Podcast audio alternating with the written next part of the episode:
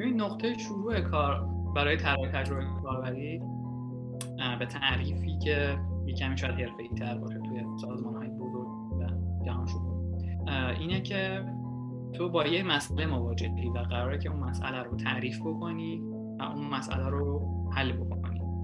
این این تمام اون برایندی رو که تو قراره که بهش جواب بدی رو شکل میده. حالا شاید تو قراره که بری مسئله ای رو سمت پژوهش ببری جلو به سمت طراحی یا design interaction design یا موضوع مرتبطی که در وجود داره.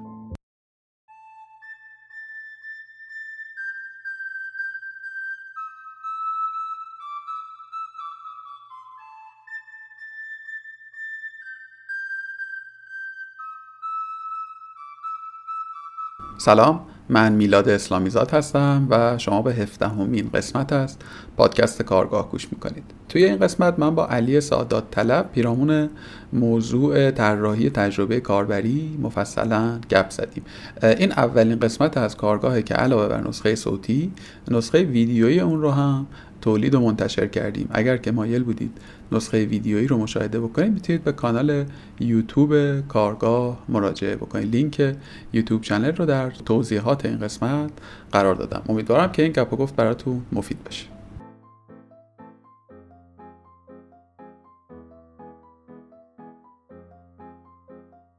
علی جان سلام. روزت بخیر. روز که شبت بخیر. امیدوارم که خوب باشه. سلام میلاد جان چطوری؟ من خیلی خوبم. یه نیم ساعتی داشتیم سعی می‌کردیم ببینیم می‌تونیم ویدیو رو بس کنیم یا نه. البته که هنوز هم مطمئن نیستم ما بتونیم این قسمت رو در نهایت ویدیویی هم تولید و منتشر بکنیم ولی داریم سعیمون رو کردیم دیگه. خوبی؟ چه خبر؟ قربون سلامتی. شما چه خبر؟ خیلی ممنونم. آقا با توجه به محدودیت هایی که در مورد صحبت شد بیا سری بریم سر اصل موضوع. آره. خودتو معرفی کن. کی هستی و چه می‌کنی و الان کجایی و این صحبت. آره، من علی سادات طلب هستم در واقع یه دوره توی حوزه های مختلف توی تکنولوژی و آیتی توی ایران فعالیت کردم. اگه بخوام از ابتدا شروع بکنم. شاید برمیگه به زمان دانشجویی سال 85 که اون زمان برنامه‌نویسی یاد گرفته بودم و برام خیلی جذاب بود. این حال و هوا رو سعی کردم که بیشتر برم سمتش. و این باعث شد که برم سمت برنامه‌نویسی. از ابتدا. بعد خب شروع کار من با, با برنامه‌نویسی بود و بعدش استارتاپ های کوچولویی رو با دوستام شروع کردم. تو این چند سال اول پیش بردیم و توی حوزه زبان برنامه‌نویسی مختلف وارد شدم و برام خیلی جذاب بود برنامه‌نویسی. و نمی‌دونم چقدر جزئیات بگم که مثلا کجاها بودم براتون جالب هست یا نه اگه برای ما که جالبه ولی اگر که اگه خودت هم مایل باشی که خیلی جذاب بشه آره ببین من دو تا استارتاپ داشتم در واقع با یکی دوستان سال 85 86 اولین استارتاپی که ایران کردیم اسمش بود گلابی. یه سرویس تحت وب بود.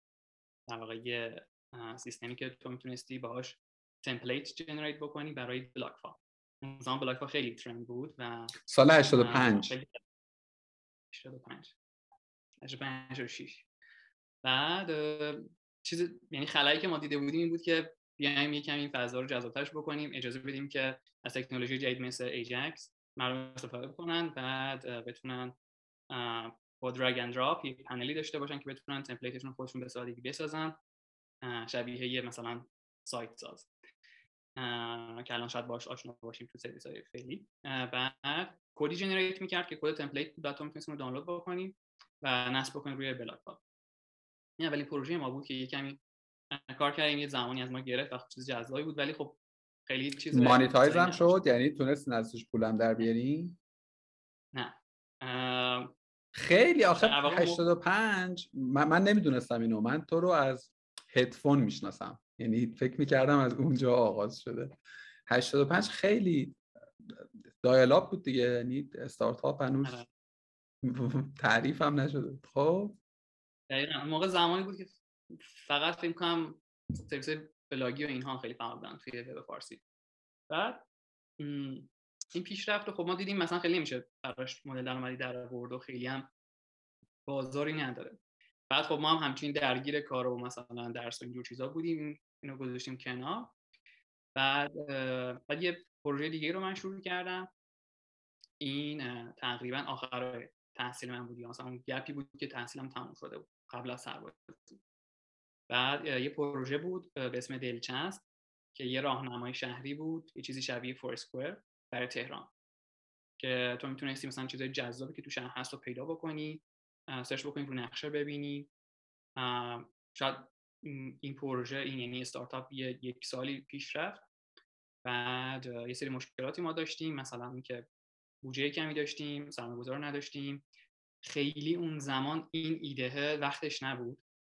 زود بود به نظرمون و پذیرشش کم بود. بعد اون چه سالی بود؟ 80 و چند گفتی؟ این 88 تقریبا. این 88 بود. قبلی آره شروع کار من از 85 شد. بعد با پسرم هم کار می‌کردیم. پسرم ازدواج کرد. دیگه درگیر خانواده و اینها شد. کلا یک استارتاپ دیگه ای رو شروع کرد به موازات آره. ولی خب خیلی جلو رفته بود کار. مثلا کاملا کار launch شده بود بعد خیلی functional بود همه چی. خیلی جذاب یعنی با detail زیادی روش کار کرده بودیم. من خودم در واقع تو حوزه‌ای که خیلی بیشتر وارد شده بودم مثلا PHP و JavaScript بود. و خب اینو برام خیلی جذاب بود. یعنی این ابزارهایی که می‌تونست برای من تمام چیزی که می‌خوام بیاره. یعنی می‌تونستم وبسایت بیارم بالا می‌تونستم براش مثلا کد بزنم تو نرم افزار میخوندی درسته؟ مهندسی نرم افزار مهندسی نرم افزار من اینم نمی‌دونستم. من فکر می‌کردم که تو از design آغاز کردی. نمی‌دونستم که background در واقع development هم داری و با فضای یه جورایی کارآفرینی پا در عرصه IT گذاشتی پس. آره در واقع جرقه کار از فضای برنامه‌نویسی بود. من. خب سالها من برنامه‌نویس بودم. این همین مسیر رو که من میمدم جلو front کار می‌کردم back کار می‌کردم. یک کمی جهتگیریم به سمت front end بیشتر شد. یعنی برام JavaScript خیلی جذاب بود. یعنی خیلی هک های JavaScript رو دوست داشتم. توش عمیق شده بودم مطالعات زیادی داشتم و این تکنولوژی خیلی برام جذاب اون زمان کسی JavaScript رو به این شکل نمیشناخت. یعنی فکر می‌کردم که یه زبان ضعیفیه. یه زبون مثلا کنار گذاشته ایه که خیلی مثلا جالب نیست باش کار کردن. مثل مثلا سی شارپ یا موقع ترند بود یا Java ولی برای من JavaScript خیلی جذاب بود. و سعی کردم خب اون حوزه برم جلو و این باعث شد که من بیفتم توی فرایندی که کلا career م بره سمت برنامه‌نویسی front end ببین توی اون سالها خب علی‌القاعده تو مثلا مدیری که نداشتی داشتین با هم دیگه یه کاری رو پیش میبردین. منابع آموزشی هم که نبوده. این self training ه چجوری اتفاق میافتاد؟ یعنی تو اصلا از کجا فهمیدی که آقا یه اینطور یه چیزی هم وجود داره به اسم ایجکس یک front ی هست یک backend ی هست بعد اینا رو میشه به هم دیگه چسبوند یه چیزی ساخت. این discovery ه چگونه اتفاق افتاد؟ ببین من از زمان مثلا دانشجویی اینا خب من سعی کردم resource هایی که هستش رو برم بگیرم پیدا کنم و خب مشکلی نداشتم با انگلیسی هیچ وقت. و یادم که اون موقع که اولین پروژه که من کار کردم به صورت جدی و فروختم یه پروژه برای منابع انسانی بود که با .NET نوشتم. زمان دانشجویی. خب موقع خیلی follow up می‌کردم در واقع کنفرانس های مایکروسافت و مایکروسافت کنفرانس سالانه داشت که اون ترکید البته بعد چند سال به اسم Professional Developer Conference PDC که خیلی معروف بود و تمام تکنولوژی مایکروسافت میومد هر سال دمو می‌کرد. من همش follow up می‌کردم می‌دیدم مثلا می‌رفتم مثلا تکنولوژی جدید adopt می‌کردم. بعد resource هایی که بود خیلی محدود بود. درسته. ولی چیزی که شاید خیلی بیشتر از همه در دسترس بود مثلا چیزی مثل ebook بود. یعنی اون موقع وبسایت هایی که resource در واقع قابل استناد و معتبری باشه که بتونی بهش رجوع بکنی همه چی رو داشته باشه comprehensive باشه بری جلو باش خیلی کم بود. برای همین مثلا کتابایی که افرادی نوشته بودن مثلا طرف رفته توی بحر قضیه ای و اون خبره شده و اومده کتاب نوشته. اون کتاب خیلی چیز ارزشمندی. مثلا برای JavaScript من کتاب زیاد خوندم. و خب این خیلی برام جذاب بود. مثلا ایجکس اون موقع خیلی trend بود. مثلا ایجکس اومده یه تکنولوژی عجیبیه که تو می‌تونی فلان کار بکنی. اصلا خود این عنوان و این کلید واژه ایجکس برای خیلی های حس عجیب و مثلا خفن بودن رو داشت. راست میگه توی اون دوره البته من مثلا یه 5 6 4 5 سال بعد از تو به این جرگه پیوستم مثلا 82 89 بود که دیگه من یه خورده راست میگه اون موقع مثلا الان انقدر course آموزشی و ویدیو و اینها نبود و ebook های انگلیسی بود که رو سایت های روسی ما می‌رفتیم پیدا می‌کردیم. حتی ebook هم مثل الان انقدر ebook هم انقدر مثل الان در دسترس نبود. یعنی یه asset محسوب می‌شد. یعنی تو اگه مثلا یه ebook مثلا به روز داشته قشنگ یک ثروتی محسوب شد برای تو و آدما خیلی هم به سختی به هم می‌داده یکی دو تا انتشارات بودم مثلا مثل Apress مثل Wrox که بعضا من یادم که اون زمان نمایشگاه بین‌المللی برگزار می‌شد. مجموعه آونده دانش میومد از انتشارات جان بایلی از راکس بله. کتاب میومد و ما باهاش با علاقه یک کتابش هم دارم فکر کنم بالا تو کتاب کنم بعد کتابش می‌رفتیم می‌گرفتیم مثلا دلار ارزون گرفتیم. 700 تومانی آره آره. توی آره. سالن ناشران خارجی چون آونده دانش کتاب تو ایران هم چون کتاب ترجمه هم می‌کنه. اون برم یه تونه سالن داشت. چقدر آره می‌رفتیم اونجا و خب یادش بخیر. جنس مثلا کتاب های اوریجینال با کیفیت خیلی حس خوبی آدم میاد که بشینه ساعت ها بخونه. بعد من خب موقع عضویت کتابخونه ملی هم داشتم عضویت 5 ساله داشتم. خیلی وقتا مثلا می‌رفتم کتابخونه ملی از همین آقا چجوری داشتی؟ با چه رانتی گرفته بودی؟ من توی دبیرستان جشن خوارزمی شرکت کردم. آها آها. رانت علمی داشتیم فکر کردم. گفتم اگه راهکاری داره به ما هم بیاموز. خب آقا خب آقا ما دو تا پروژهات رو فهمیدیم. بعدش چیکار کرد بعد توی این کار design هم با تو بوده دیگه. یعنی در کنار برنامه نویسی و development کار design ش هم سمت شما بوده؟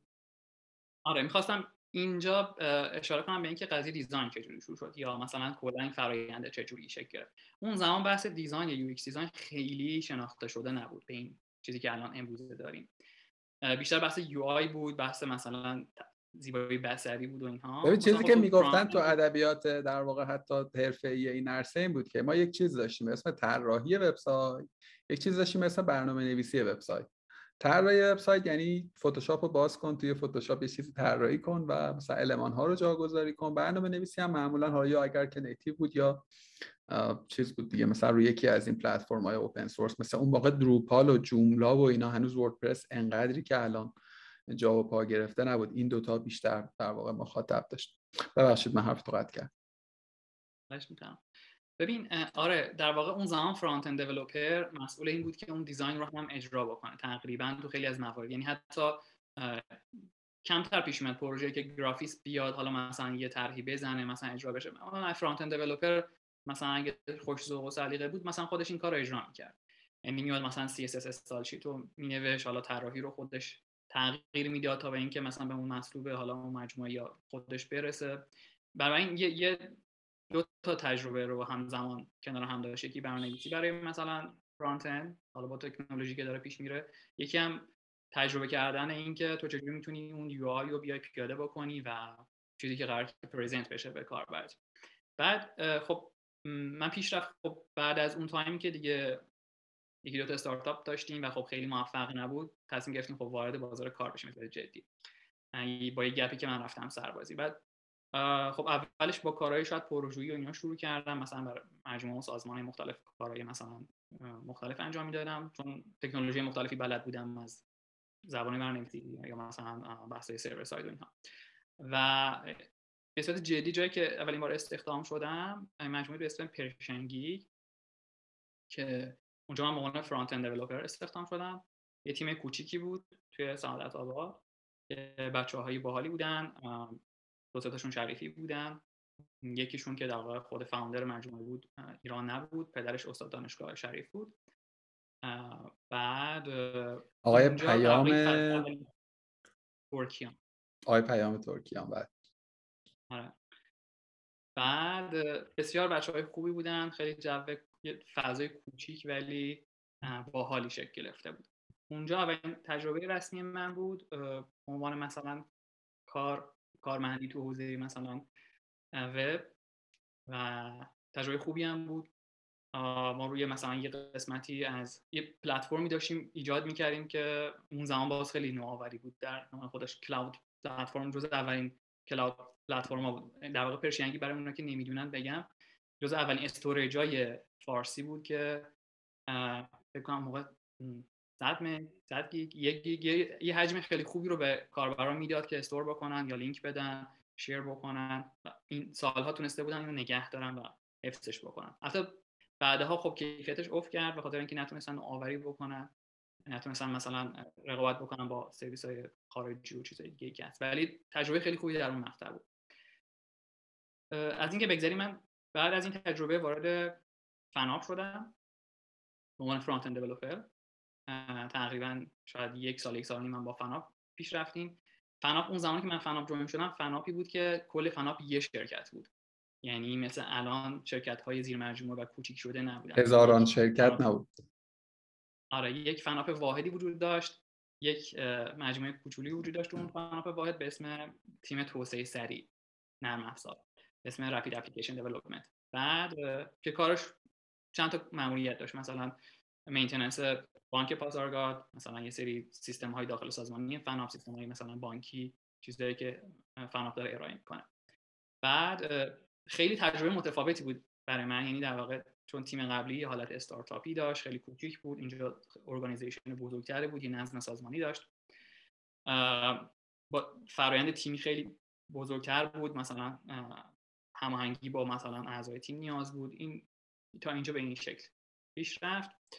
و تقریبا زمانی که فناپ شکسته شد به شرکت مختلف و اینها مثلا من بعد از یک مدتی خب از فناپ خدافزی کردم و به تیم دیگه ای جوین شدم که اون تیم در واقع تیمی بود که از دل بچه های فناپ بیرون اومده بود به اسم آدران آها. که آدران در واقع این مجموعه بود که بعد سری از بچه ها از بچه های خوبی از فناپ اومده بودن سه چهار نفر تونسته بودن با رهنما در واقع یک همکاری مشترکی داشته باشن یک شرکتی تاسیس بکنن به اسم آدران که یک کار اصلی که پیش می برد این بود که اون سیستم وصل راهنما رو دیولپ بکنه.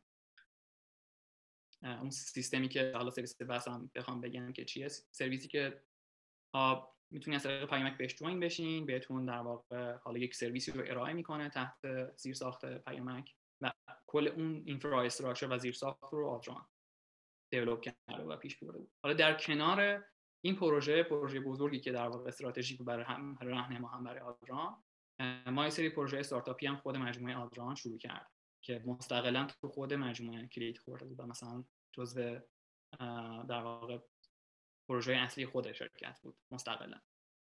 که یکی از اونها در واقع نمی‌دونم چقدر الان دوستان می‌شناسن یا نه Beeptunes بود که تنها product شما که کماکان تنها product آدران که هنوز هست همین Beeptunes دیگه نه؟ بقیه product ها به نظرم دیگه به الان در واقع Beeptunes دست آدران نیستش تا که من اطلاع دارم. نه منظورم خود product دیگه یعنی تنها چون یه دونه هدفون داشتین اگر اشتباه نکنم. آره دیگه هدفون بود آره. و پنج بیپتونز بود. همین دوتا رو من میشناختم. product دیگه ای هم داشتین؟ ببین الان product دیگه ای هم هستش به اسم نزدیکا که social network location based ه آها آها. اونا دیگه بعد از دیگه دیگه تو اومدی بیرون من خیلی خبر ندارم. خیلی جذابه. و یه پروژه دیگه هست به اسم فوتبالی که در واقع یه سری کل داستان هایی که اطراف مثلا فوتبال اتفاق میفته تو می‌تونی مثلا واردش بشی و ازش لذت ببری. جز اپلیکیشن هایی که فوتبال دوستان خیلی دوستان خب تو توی فناپ front-end developer بودی. بعد توی آدران position ت چی بود؟ ببین من توی آدران موقعی که وارد شدم front-end بودم. یعنی قرار بود که براشون بیپ تیونز رو بسازم از اول. بیپ تیونز اولش روی دروپال بود. و من در واقع اولین پلتفرم مدرنی که ساخته شد برای بیپ تیونز اون رو من مثلا develop کردم. سمت front-end ش یعنی اولین پروژه که قرار بود من join بشم این. ولی بعد بعد این قسمت در واقع این پروژه که جلو رفت و دان شد و اینها تصمیم ما گرفتیم که بخشی به عنوان UX رو تعریف بکنیم برای مجموعه. یعنی همزمان این بحث دیزاین و UX رو بیایم تعریف کنیم. چون اون موقع یک کمی شناخته شده تر شده بود UX جذابتر بود. مجموعه پذیرش اینو داشت که بیاد تو این قضیه مثلا ارائه بکنه کارش رو یعنی تو خودت propose کردی که این تغییر اتفاق بیفته؟ یعنی تو اون موقع احتمالا یه خورده در مورد UX می‌دونستی. اگه اشتباه می‌کنم بگو. بعد پیشنهاد کردی یا گفتگویی در گرفت که حالا بیایم از این منظر هم محصول رو بهتر کنیم. درست میگم؟ ببین آره تر حالا دقیقا یادم نمیاد به چه شکل پیشرفت ولی توی فرایندهای مثلا تولید محصول و اینها این در واقع فرایندهای تجربه کاربری یواش یواش communicate شد بین من و تیم و مثلا product بعد خب این شناخته شده تر شد. بعد ما حس یه حس بلوغ بیشتری پیدا کردیم نسبت به این. بعد مجموعه تصمیم گرفت که خب بیایم پس یه چنین position ی تعریف بکنیم مثلا به عنوان UX. و خب اونجا در واقع انگار که بحث design و UX رو به من منتقل کردن. یعنی یه جوری انگار UX manager بودم من.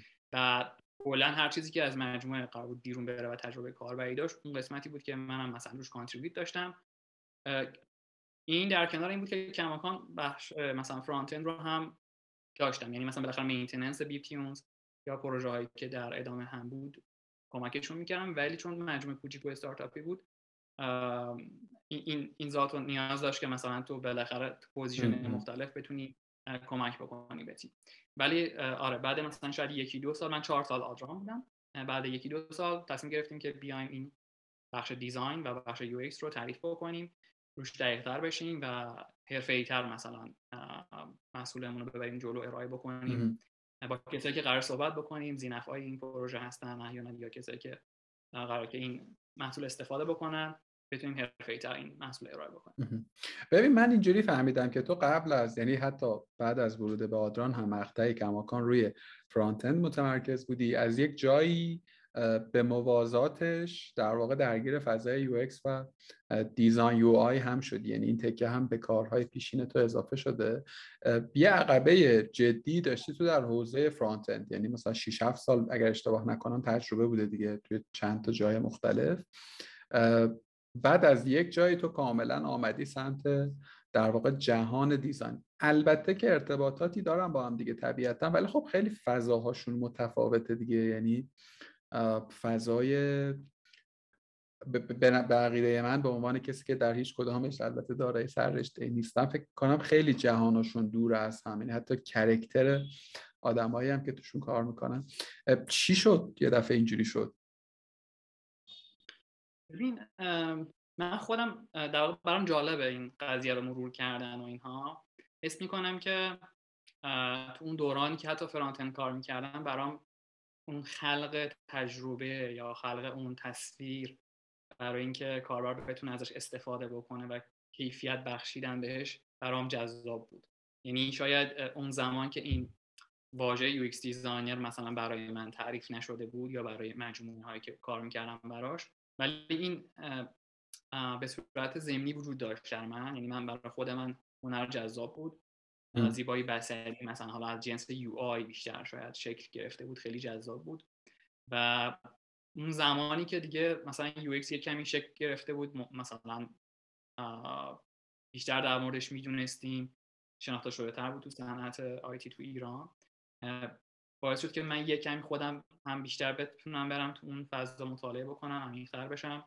و اینجا یه جورایی مثلا یه فضای بینابین هیبریدی بود برای من که بتونم مثلا کریر سویچ بکنم. یعنی, این, این چیزی که می‌پرسم استنتاج منه ها اگر اشتباه برداشت کردم بگو. یعنی تو قبلش مثل بسیاری از ماها اصلا نمی‌دونست یه چیزی هست به اسم یو که اصلا میشه در مورد اینها فکر کرد.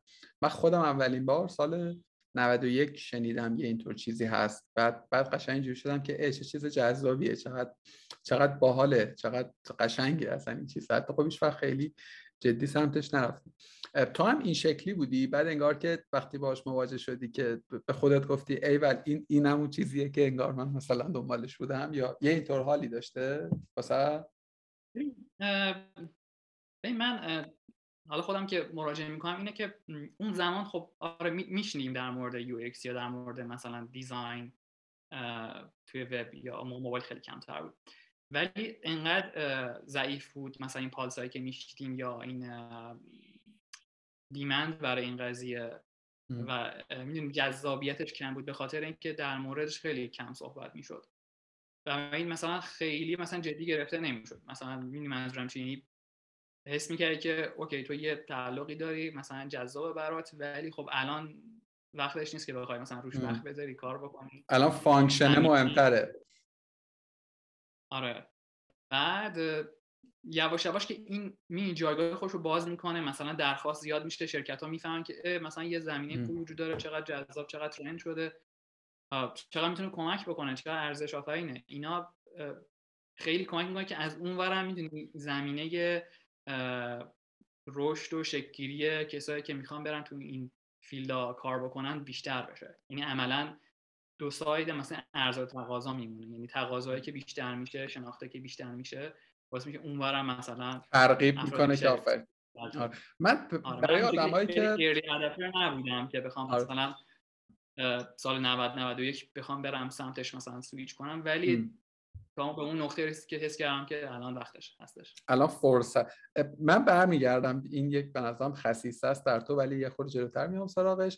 بعد, بعد یه تصویر بدم به نظرم برای آدمایی که یه خورده از ما جوانترن. ما دیگه در آغاز میان سالیم دیگه برای آدمایی که یه خورده جوانترن. ببین واقعا مثلا ده سال گذشته ها ولی انگار که مثلا هفتاد سال گذشته یعنی اصلا واقعا قابل قیاس نیست قابل مقایسه نیست. از هر نظر سطح دسترسی به منابع مختلف برای یادگیری. و مهمتر از اون شاید بشه گفت ابزارهای ارتباطی. یعنی ماها خودم تو جزء آدمای خیلی ارلی ادپتر بودیم دیگه. مثلا آدمایی بودیم که زود به سوشال میدیا ها پیوستیم زود کامیونیکیشن های آنلاین رو ساختیم. مثلا من از زمان فروم های آنلاین در واقع گفتگو کردن آنلاین رو دارم تجربه و زیست می‌کنم. ولی توی این چهار پنج سال اصلا انگار تو توی جهان دیگری هستی توی یه موقعیت کاملا متفاوتی. خواهم بگم این چیزی که الان تو داری میگی که آقا این دیمنده کم کمک ایجاد شد و در ابتدا نبود شاید مثلا برای آدمایی که تو دو سه پنج سال گذشته به این حوزه وارد شدن خیلی دارای معنا نباشه این چیزی که تو میگی چون این زیسته رو نداشته در اون موقع طبیعی هم هست. خواهم بگم من خیلی می‌فهمم. حالا این در مورد UX خب یه یه side قصه است دیگه. خیلی از مفاهیم و روی کردها میشه گفت که توی این چهار پنج سال ایجاد شده. ما خیلی سختی کشیدیم به نظرم و خیلی زحمت هایی کشیدیم که می‌شد نکشیم. یه خورده fast forward از بعد از آجان تا امروز رو لطفا بگو که بعدش کجاها رفتی که فکر می‌کنم خیلی هم دیگه بازیگوشی نکردی. مستقیم رفتی؟ کافه و صفر موندی اونجا. این یه تیکر هم بگو بعد بیایم سراغ UX. درست. آره. من تو آجان در واقع پروژه مختلفی بود که کار کردم. یه هایبریدی از مثلا front-end و UX شده بود برای من. تجربه خیلی جذابی بود. متفاوت از بابت این سویچ کردن. و بعدش من join شدم به کافه بازار. در واقع دیوار. مجموعه کافه بازار که الان شکسته به حالا دیوار و اینها. شروع من با دیوار بود. اون زمان که من وارد دیوار شدم گفتی چون سریع بگو دارم سریع میگم. یعنی کسی به عنوان UX designer توی شرکت کل کمپانی وجود نداشت. این شکلی. بعد خیلی خیلی موقع سختی بود که بخواد مثلا شروع بکنی ببینی اصلا وضعیت چیه چیکار می‌کردن قبلا پس بعد بیای ببری جلو. بعد تقریبا یه حدود دو سالی من توی دیوار بودم بعد رفتم کافه بازار. دو سال هم کافه بازار بودم تا سال گذشته. و الان کافه بازار نیستم و دارم روی پروژه خودم کار می‌کنم یعنی روی محصول خودم کار می‌کنم محصول جدید. آقا من اینم نمی‌دونستم. من دو تا چیز یاد گرفت. فهمیدم امروز یکی این که تو بگراند فنی داری دو اینکه از کافه بازار اومده بیرون. خب امیدوارم بازم سورپرایز دیگه سورپرایز بیشتر از این نشه. ارزم به حضورت که توی در واقع هم دیوار و هم کافه بازار تو درگیر در واقع عنوان شغلی و فضایی که کار می‌کردی باز تجربه کاربری بوده درسته؟ دقیقا. یعنی اونجا فوکسمون روی تجربه کاربری بود و یه فضای دیگه رو سعی کردیم ایجاد بکنیم. یعنی اول از همه این بود که ببینیم که شرکت داره چی کار می‌کنه؟ استراتژی مدیران چیه؟ استراتژی محصولات چیه؟ شرکت داره چجوری بزرگ میشه؟ و ما چجوری می‌تونیم تشکیل بدیم؟ تیم تشکیل بدیم؟ چون قرار بود بزرگ بشیم و مثلا این یعنی کلا این تجربه متفاوتی برای من بود. بعد خب خود محصول های دیوار و مثلا بازار با هم یه فرقایی دارن یه شباهتایی دارن. اینا هر کدوم مثلا میطلبه که چجوری اون اون محصول کار بکنی ولی حوزه هایی که من درگیرش کنم تماما UX بوده. حالا از هدایت کردن تیم از مثلا خود فقط UX design lead کردن این چیزا این شکلی بوده که توی مجموعه کافه بازار و دیوار من پیش برده. خیلی هم عالی. بیایم حالا رو خود UX خورده حرف بزنی به عنوان آدمی که توی دو تا سازمان که مستقیما درگیر مسئله UX بودی و راهبر تجربه کاربری بودی. قبل از اون هم به نوعی شاید نه به این معنا ولی تصمیم سازیش به نوعی با تو بوده. شاید قبلتر خیلی تجربی تر و بعد خب یه خورده مدونتر. و طبق اون چیزی هم که گفتی بیشترم فراینده فرایند self learning بوده. حتی کماکان هم فکر نمی کنم مثلا فکر نمی کنم که مطمئنم که هیچ مدل مثلا آموزش آکادمیکی هم نداره. یعنی جزء مفاهیمی مثل Scrum که خب یک concept یه در جهان پیدا شده و آدم هایی که درش متخصصن عمدتا در واقع self learner بودن آدم بودن که خودشون یک چیز مهارت های پایه رو یاد گرفتن در عمل تجربه رو توسعه دادن. حالا همین همین موضوع موجب شده که به زعم من و به عنوان آدمی که همیشه در مجاورتش قرار داشتم خودم هیچ وقت درگیرش نبودم تعاریف متفاوتی هم ازش وجود داشته باشه. یعنی تعابیر و تعاریف متفاوتی. یه سری تعریف هست. خب میشه رفت ویکیپدیا و امثال هم خب اونو خیلی احتمالا به درد من و تو و مخاطبین این گفتگو گفتگو نداشته باشه. تو چگونه تعریف می‌کنی حالا با این مقدمه UX اصلا چیه این تجربه کاربری که همه دارن در موردش حرف می‌زنن؟ چیه؟ و یه سری مفهوم هم داریم که به نظر خیلی متش... خیلی شبیه و موازی میان مثل تجربه مشتری تجربه برند brand experience و customer experience و نمی‌دونم buying experience و ماشاءالله دیگه همه چیه تجربه در انتهاش داریم. کلا جهان خلق تجربه چیست و شما دقیقا دقیقا مسئول چه هستید و چه کار می‌کنید؟ سوال خیلی سنگین و سختیه. جواب دادنش هم راحت نیست. البته سعی می‌کنم کوتاه یعنی کوچیک کوچیک ببرم جلو که یک کمی بتونیم یک کمی ذهنیت بهتری به مخاطبا که دارم میشنم بدیم. اول باید بگم که همونطور که تو گفتی تو این چند سال تو این 5 6 سال خیلی با شتاب زیادی مباحث حوزه user experience رشد کرده و شرح و بحث پیدا کرده. یعنی شاید اوایل تعاریف صرفا حول این بود که تو بیای مثلا یک تصویر زیبا بسازی یک یو خوب بسازی که مثلا زیبایی بصری داشته باشه. بعدا یک کمی بحثای کاربرد پذیری درش اضافه شد. اینکه قراره که یه اتفاقی بیفته که نتیجه در برداشته باشه برای کاربر و این این مفاهیم و کریرهای مختلفی هم از دل اینها در اومد. مثلا بحث پژوهشی اومد جدا شد. یعنی الان ما UX research هم داریم. و interaction designer هم داریم. copywriter هم داریم. اینا یک بخشی هستن که بعضا زیر مجموعه یک مجموعه بزرگتر طراحی تجربه کاربری قرار می‌گیرن. و نکته ای که هست اینه که بر اساس context ی که توی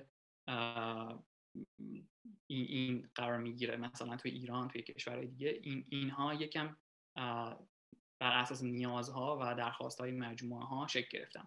مثلا ما توی ایران شاید پژوهشگر تجربه کاربری شاید بیشتر از سه چهار سال نباشه که داریم الان تعریف می‌کنیم. یعنی الان جایی هستش که تو می‌تونی براش بری و کار بکنی. ولی قبلا وجود نداشت. و این تعریف بر اساس اینه که شرکت ها باز یاد گرفتن که چجوری بیان از این اجزای مختلف استفاده بکنن و اینکه خود این تعریفه هم شفافتر شده. یعنی افرادی که لیدر مثلا این community هستن کسایی که دارن پیش می‌برن هی باعث میشه این جلوتر بره و یک تعریف جدیدتری و ریزتری بیرون بیاد.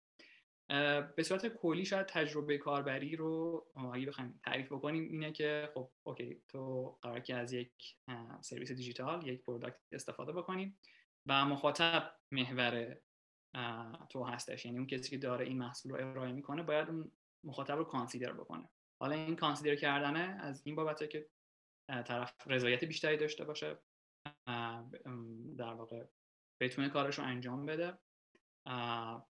بعد اجزای مختلفی که می‌تونه به محصول کمک بکنه. طرف برگرده سر بزنه به تو مثلا باعث بشه که تو درآمد بیشتر بشه. اینها اجزای مختلفی هستن که میاد توی اون تعریف تجربه کاربری. یعنی نمیشه تعریف یک جمله ای ازش داشت به نظر من. و یعنی الان اگه بخوایم درباره تجربه کاربری صحبت کنیم باید بگیم که الان دقیقا منظور از تجربه کاربری چیه؟ آیا منظور interaction design ه منظور visual design ه منظور user research ببین بیا بیا من رو بیا من رو یه آدمی فرض کن خیلی هم البته فرض اشتباهی نیست که مثلا 20 سالمه و از این نظر خیلی اشتباه ها در ادامهش درست تر میشه. و یه چیزایی شنیدم در مورد مثلا فضای تجربه کاربری در مورد طراحی سایت طراحی اپلیکیشن و امثال هم. در حد اکابر یه چیزایی خوندم شنیدم دیدم و فکر می‌کنم برام این اینجا جای درستیه که بیام کریرم رو از اینجا آغاز کنم. برای اینکه اون آدم تصویر درستتری داشته باشه توی ذهنش یا فهم نزدیکتری به واقعیت داشته باشه واقعیتی که قراره باش درگیر باشه فکر می‌کنید چگونه میشه برای اون فرد این فضا رو تعریف نه ولی توصیف کرد که با, چه چیز و چه چیزهایی قراره که مواجه باشه؟ ببین شاید دو تا روی کرد بشه مثلا اینو تعریف کرد. یکی اینکه نمونه ای مثال بزن که اون طرف تا حالا باش مواجه شده. حالا این مثال مشخصش رو نمی‌تونم. مثلا تو از یک کافه بازار. استفاده می‌کنی؟ آره نه منظورم که یک از یک ابزار استفاده می‌کنی یه محصول استفاده می‌کنی اون محصول رو تو می‌شناسی و روی اون میشه مثال زد. مثلا که تو از یک سایتی استفاده می‌کنی که اون سایت خیلی برات را دست خیلی راحته خیلی باش می‌تونی راحت کنار بیای. این شاید یه تعریف این شکلی باشه. این یعنی چیزی که تو راحت باش کنار میای مشکلی باش نداری می‌تونی نیازت رو پاسخگو باشه و تو راضی هستی و همیشه OK باش. این یه جور تعریفه. از یه side دیگه یعنی سمت کسی که می‌خواد بیاد وارد بشه به این کاری اینه که OK تو قراره که محصولی رو بسازی که اون استفاده کننده از محصول این حس رو داشته باشه یعنی از بعد دیگه ای به اون نگاه کنه یعنی خودت رو جای اون مصرف کننده بذاری.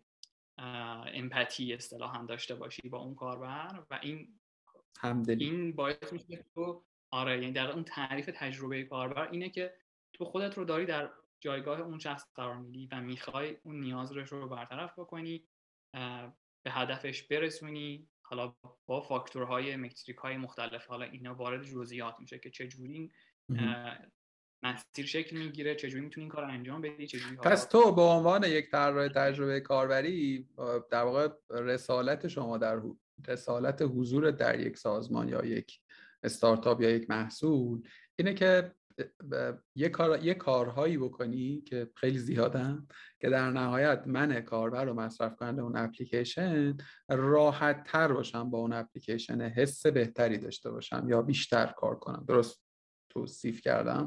آره. تقریبا. حالا باز تعریف جامعه شاید نباشه. یه, یه چیزای نقاط این وسط وجود داره که مثلا شاید فاصله بین product design و UX design شکل بگیره که تو چقدر باید business رو consider بکنی این وسط؟ این قسمتیه که بعضی موقع make sense می‌کنه. مثلا شاید توی شاید توی ایران. اینکه بالاخره تو قرار که چیز design بکنی که value خلق باشه. این value قرار چی باشه؟ چجوری تو می‌تونی اونو promote بکنی؟ آیا تو نماینده کاربر هستی؟ توی نقطه یا نماینده شرکت؟ یعنی تو شاید یه UX design یا product design تو این مرز قرار بگیره. بخواد بین اینها تصمیم بگیره. و این تعریف یک کمی اینجاها عوض میشه برای حالا این اسمایی که trend هستن product designer UX designer اینو میگم که باز دوستان یک کمی شاید براتون جذاب باشه. دقیقا. در واقع اتفاقی که میفته باز هر جایی من دارم اشتباه میگم لطفا من اصلاح کن. مسئول در واقع طراح تجربه کاربری بیشتر در سمت کاربر قرار داره. یعنی بیشتر در واقع تمرکزش روی شیوه های رفتاری و در واقع ترجیحات کاربره. مدیر محصول یا product طراح محصول عذرخواهی می‌کنم یا product designer داره سعی می‌کنه که نه تنها این سمت رو در نظر بگیره که حالا سمت business و سایر stakeholder ها رو هم مد نظر داشته باشه که بتونه یه harmony و یه ارکستر به قول معروف هم نوا تر رو پدید بیاره. البته چون توی حالا حداقل تجربه من این شکلیه. چون کلا ما داریم در مورد مفاهیمی صحبت کنیم که زیر 6 7 سال عمر دارن حداقل در ایران. یعنی قدیمی ترین سازمان هایی که تا جایی که باز من می‌دونم این position رو در فضای استارتاپی داشتن. یعنی UX designer داشتن یا مثلا product designer داشتن. product manager قدیمی ها زیر 8 ساله. یعنی قدیمی ترین جایی که میگم من می‌شناسم 8 سال پیش بود که در واقع یکی از استارتاپ های بزرگ بزرگترین یکی از بزرگترین استارتاپ های ما بود. دیگه بعدش حالا پس این قدمته یه بحثه بحث بعدی هم اینه که واقعا سازمان به سازمان هم متفاوته. یعنی کسب و کار به کسب و کار و مدل کسب و کار به مدل کسب و کار. متفاوت قاعدتا مثلا یه product manager تو دیجیکالا یا product designer توی دیجیکالا خیلی task با مثلا یه product designer توی یه استارتاپ 4 5 نفره خیلی شباهتی ممکنه با هم دیگه نداشته باشه. scale و صنعت و اینها در واقع روش اثر دقیقا. ببین خیلی جالب این قضیه. اینکه یکی به اسکیل مجموعه برمیگرده یکی به مأموریت مجموعه که داره رو چه محصولی کار می‌کنه و نگاه چیه. و بعدیش میشه نگرشش نسبت به حالا اون نیرو انسانی چجوری این, این نفر قرار که چه کار بکنه. و نقطه نقطه عجیبی که اینجا وجود داره اینه که اون سازمان چجوری می‌تونه تعریف بکنه که این کار چیه. یعنی این هم با هم دیگه تو سازمان ها فرق می‌کنه. یعنی مأموریت ها یا مثلا اهدافی که یک شخص با یه position مشترک توی چند تا شرکت. به عنوان UX designer طراح تجربه کاربر. پیش می‌بره اینا تو شرکت مختلف با هم دیگه فرق کنن. یعنی شاید توی شرکت بیان بگن شما ما UX designer می‌خوایم و تو به عنوان UX designer اونجا کار می‌کنی و فقط داری براشون طراحی UI می‌کنی. ولی توی شرکت دیگه ممکنه تو اصلا هیچ وقت سمت طراحی UI نرفته باشی. آفرین. خیلی به نظرم. آره ما عنوان و اینم بگم فقط محدود به حوزه دیزاین نیست یعنی توی دو یا سه تا گفتگوی قبلی من با امیر حسن موسوی صحبت می‌کردم تو حوزه پی آر روابط عمومی که خب اصلا یه بر دیگه یه کلا. اونجا هم قصه همینه یعنی زیر بخش در واقع روابط عمومی ما ده ها عنوان شغلی تخصصی شده تر داریم. مثلا event management یکی از منشعبات در واقع روابط عمومیه. یا مدیریت social media با تمرکز روی توییتر باز یه عنوان شغلی منتها این توی scale مثلا دیجیکالا جواب میده. می‌دونی؟ طبیعتا و علی‌القاعده هر سازمانی که نمی‌تونه مثلا همه اینها رو سمت شما هم همین شکلی یعنی کم نیستند استارتاپ هایی که یه نفر مثلا product guy دارن خودش design می‌کنه خودش UX writing ش هم انجام میده مثلا تستش هم می‌کنه. تهش مثلا ممکنه چه می‌دونم مثلا اون تجربه تو فرانتش هم در نهایت خودش اجرا بکنه. علل قاعده من اینجوری باز فکر می‌کنم. فکر کنم در هر کدوم از این لایه های تخصصی تر که فرد بخواد وارد بشه احتمالا باید یک شناختی نسبت به کل قصه داشته باشه دیگه. یعنی مپ کلیه رو ببینه. حالا بیاد تصمیم بگیره که اوکی من الان تصمیم گرفتم برم مثلا یوزابیلیتی تستر بشم برم مثلا دیتا استراکچریست بشم. دونی به نظر اینجوری باید کار کنه. نکته خوبی رو گفتی. مسئله یکی از چالش های ورود به طراحی تجربه کاربری یعنی به این حوزه کاری اینه که از کجا شروع کنم؟ اینکه این انقدر حوزه مالتی دیسیپلینی یعنی شاخه های مختلفی داره در واقع و حالا نمی‌خوام خیلی تسری هم بدم بحث رو یعنی توی فضای marketing هم خیلی ریشه دوانده. یعنی حتی اون ورم اومده و خیلی یعنی مثلا performance marketing یه, یه جورایی مثلا اتفاق بین‌رشته‌ایه دیگه. یعنی marketing توشه فنی توشه. شما UX ای هم توشین. خیلی همه جا هستین شما. ببین ذاتا یه جز... جذبه ای داره نمی‌دونم دلیلش چیه که UX جذاب. من یادمه که از زمان دانشجویی رشته آیتی اومده بود. بعد همین گفتم بریم آیتی مثلا چرا؟ مثلا مایکی نزدیم یا مثلا فلان اینها. بعد اون ترم آیتی خیلی انگار سکسی بود جذاب بود. بعد اینجا رو بعد بیپ بذارم میگن. آره مثلا چیز جدیدیه که ما می‌خوایم بریم. چی شد؟ خب خب. یه جدیدی که می‌خوایم بریم سمتش و این این trend جدیده.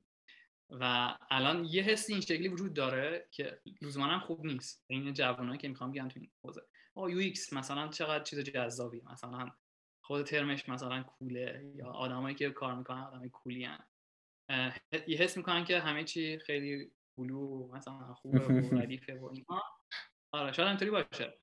ولی این جذابیت باعث میشه یکی حوزه هی بزرگ و بزرگتر بشه بتونه شاخهای مختلفی رو تو خودش جذب بکنه مثلا از مجموعه های مختلف و بیاره زیر مجموعه خودش و خودش رو اکستند بکنه و شاخهای جدیدی پیدا بکنه. و این یکم کار رو سختتر می‌کنه برای شروع. و خیلی شاید باید دقیقتر بشه بهش پرداخت که چجوری میشه وارد شد به این حوزه. ببین دقیقا یه, یه جورایی سوال بعدیمه. یعنی سوال بعدیمو تو از یک زاویه دیگری نگاه کردی. بذار من با مدل خودم بپرسم. ببین الان یه بخش زیادی از مثلا گفتگوی یه رو به گذشته ما به درستی حول این بود که بستگی دارد به چیزهای مختلف. به اندازه سازمان صنعت سازمان اپروچ سازمان اهداف سازمان ویژن سازمان رسالت سازمان. و و درست هم هست دیگه واقعا. یعنی به نظرم همین شکلیه. منتها من باز دوباره می‌خوام بشینم جای اون آدمی که مخاطب منتوئه. اینجوریه که خب پس من الان چیکار کنم؟ پس من الان چگونه بفهمم که اساسا این مسئله چیه؟ یعنی بذار اینجوری بگم ما می‌خوام به یه سوالی جواب بدی یک آقا UX که انقدر همه به پول تو انقدر چیز قشنگ و جذاب و به نظر می‌رسه و همه جهانیان دنبالشن واقعا چیه؟ در عمل چیه؟ یه خورده اینو فهمیدیم. فانکشن قایش رو فهمیدیم. خب که آقا قراره تو در نهایت کمک بکنی که مخاطب حالش خوب باشه و محصوله بتونه به راحتی با ازش استفاده بکنه و اون کارهایی که باید توی اپ راحت و ساده پیش ببره. حالا اینکه من از کجا وارد قصه بشم خب این به نظر کماکان مسئله است دیگه. چون الان یک سفره مقابل اون فرد ما پهن کردیم که توش بیش از مثلا فکر می‌کنم مثلا ده 15 تا عنوان شغلیه. یعنی که هر کدومش هم واقعا یه چیزه یه niche تخصصی. یعنی مثلا UX writing خب من من این روزها خیلی بیشتر درگیر متنم یه کار تولید متن و امثال هم.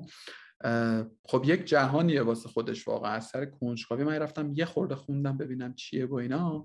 دیدم نه اصلا واقعا هیچ ربطی به copywriting نداره. داره ها base های یکسانی داره. ولی خب اصلا منطقش چیز دیگریه. logic ی که اون پشته و پیشرانش. پیشرانش به قول معروف چیز متفاوتی. حالا حالا من میلاد اسلامی زاد اومدم تلمس کردم خدمت شما. می‌خوام بدونم که آقا منی که با کلیات این فضای خوشحالم. فکر می‌کنم نزدیک به اون چیزی که من می‌خوام. حالا چگونه آغاز کنم؟ گام آغازینم رو کجا بگذارم؟ برم مثلا کارآموزی کنم یا انتخاب کنم یکی از این زیر بخش رو. چه باید کرد؟ ببین من به این قضیه خیلی فکر کردم که یعنی تو مقاطع مختلف کسای مختلفی میان پیشم میگن که آیا ما بیایم بریم حوزه یو شروع بکنیم و این برای خود من در است که چجوری بشه این مسیر رو خوب شروع کرد. من خودم حس می‌کنم که شاید بهترین یکی از بهترین راه ها این باشه که تو درگیر اون محصول بشی و جوین بشی به یک تیمی. با مثلا با رولی که مهم نیست که رول دیزاین باشه. مهم که تو بتونی دغدغه کاربر پیدا بکنی. مثلا تو ممکنه تو تیم ساپورت باشی توی یک محصول و هر روز مثلا یا اطلاعات کاربر رو بشنوی مشکلاتی که دارن رو در جریانش قرار بگیری و برات یه سنسی به وجود میاد که اون همون سنس حس همزاد پنداریه که آقا مثلا کاربرای ما دارن یه مشکلی رو تجربه می‌کنن. چجوری حالا ما چجوری می‌تونیم رفعش بکنیم؟ خود این یه شاید یه جور یه سری از مهارت های آدم رو می‌دونی قلقلش میده که بیای بهش فکر بکنی بیای مثلا یکم خلاقیت چاشنیش بکن یه کمی می‌دونی مدل های فکری مثلا شاید تحلیلی توش دخیل باشه و باعث میشه که این یه مهارتی توی تو پرورش پیدا بکنه و اون خیلی جای جذابی که تو بتونی موقع ببینی که الان چقدر برات این نقطه خوبیه. این یه شروع شاید پیشنهاد منه که مثلا این شکلی شاید چیز خوبی باشه. تو ببینی که محصول چجوری کار می‌کنه یاد بگیری تیم چجوری کار می‌کنه محصول چجوری با مخاطبش ارتباط برقرار می‌کنه. چیزی بود که تقریبا شاید خود منم تجربه کردم. در واقع خیلی با... خیلی بر پایه ابزرو کردن اینطوری که متوجه شدم از توضیحت استوار مهارت اندوزی.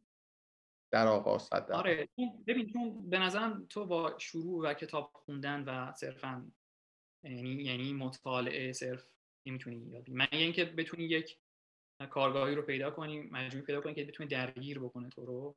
یعنی یک مسئله رو برای تو مطرح بکنه و تو تو این مهارتت رو بتونی اونجا پرورش بدی. بعد بتونی تشخیص بدی که الان کجای کار هستی و در همزمان بتونی مهارت دیگه خودت رو ببینی که در کدوم یکی از زیرشاخه های تجربه کاربری fit میشه.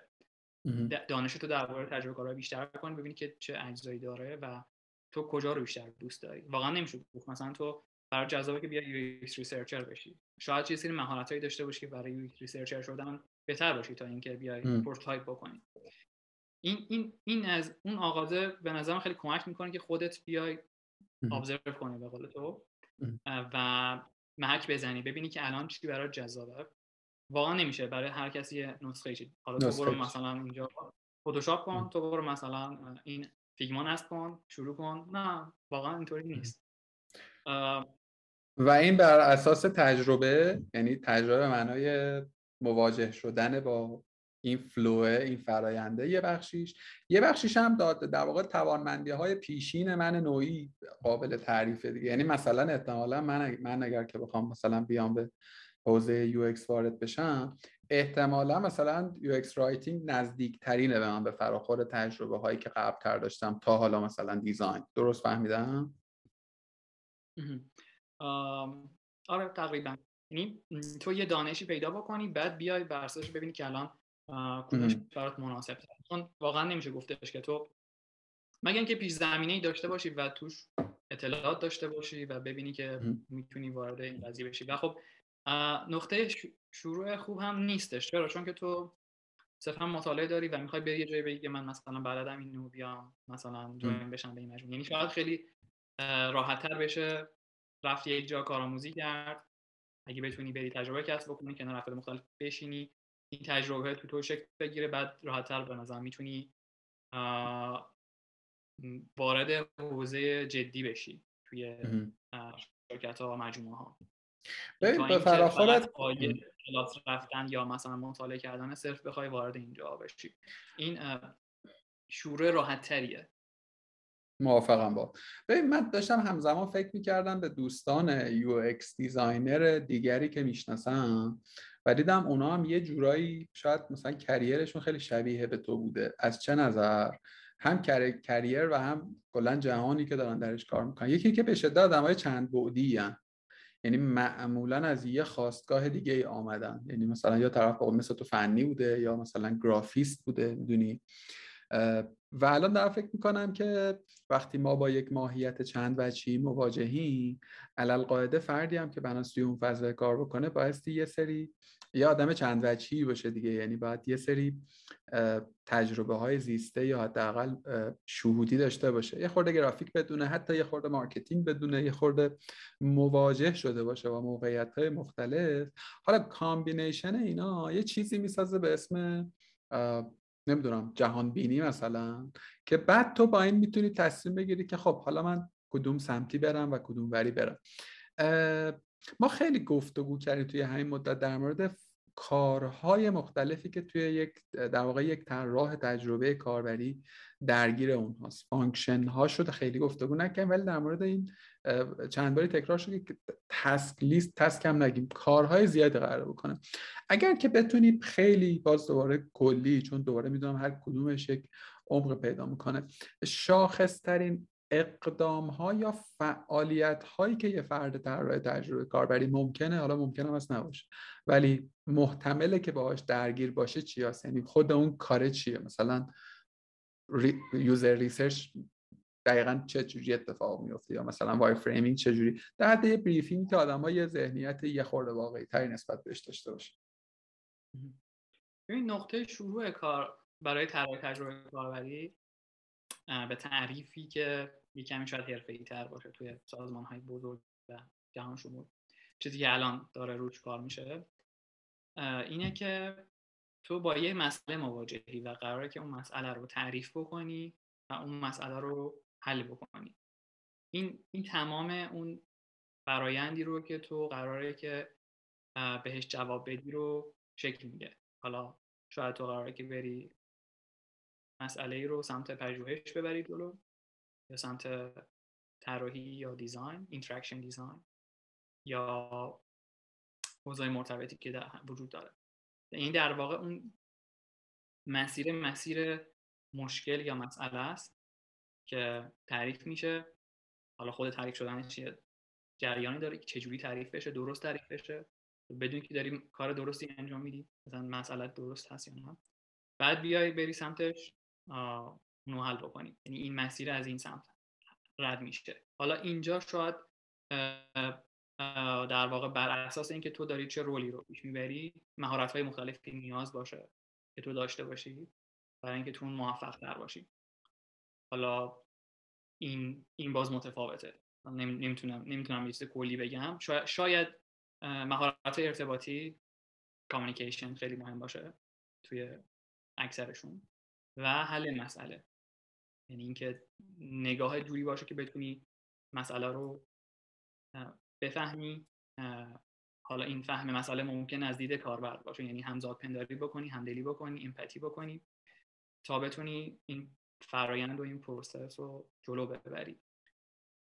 یه جورایی سوال بعدیم و در واقع وارد شدیم. سوال یکی مونده به بعدیم. سوال بعد در واقع اون سوالی که این مربوطه به اونی بود که حالا یه سری hard skill داره که آدما میان توی کار یاد می‌گیرن آموزش می‌بینن کتاب می‌خونن دوره میرن.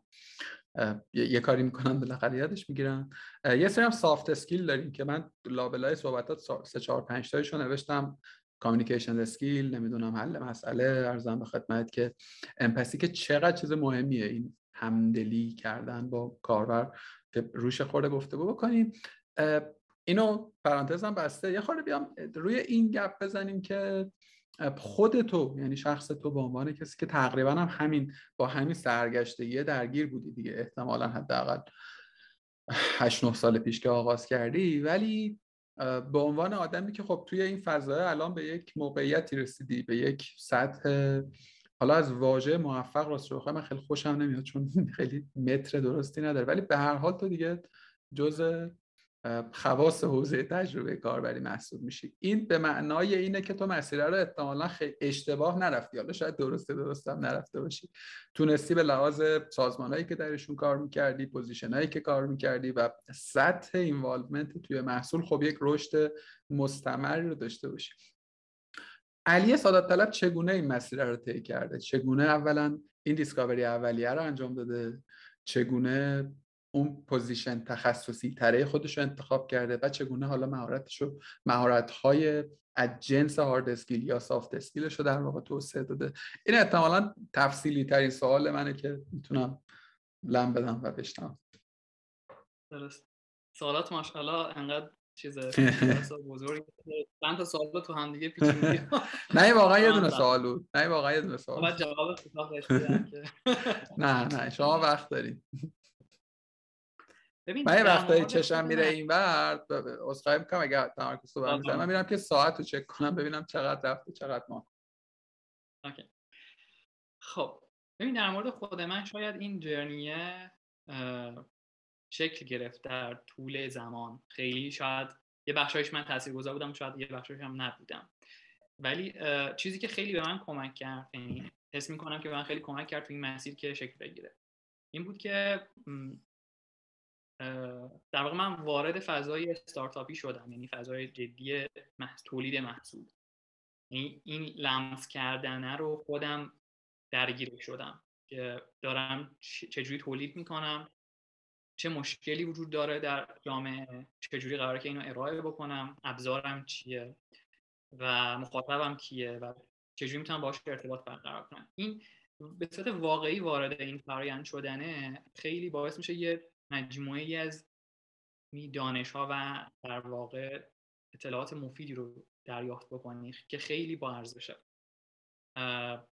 که در این مسیر خیلی بهت, بهت کمک می‌کنه. یعنی بهت توی مثلا empathy کردن کمک می‌کنه.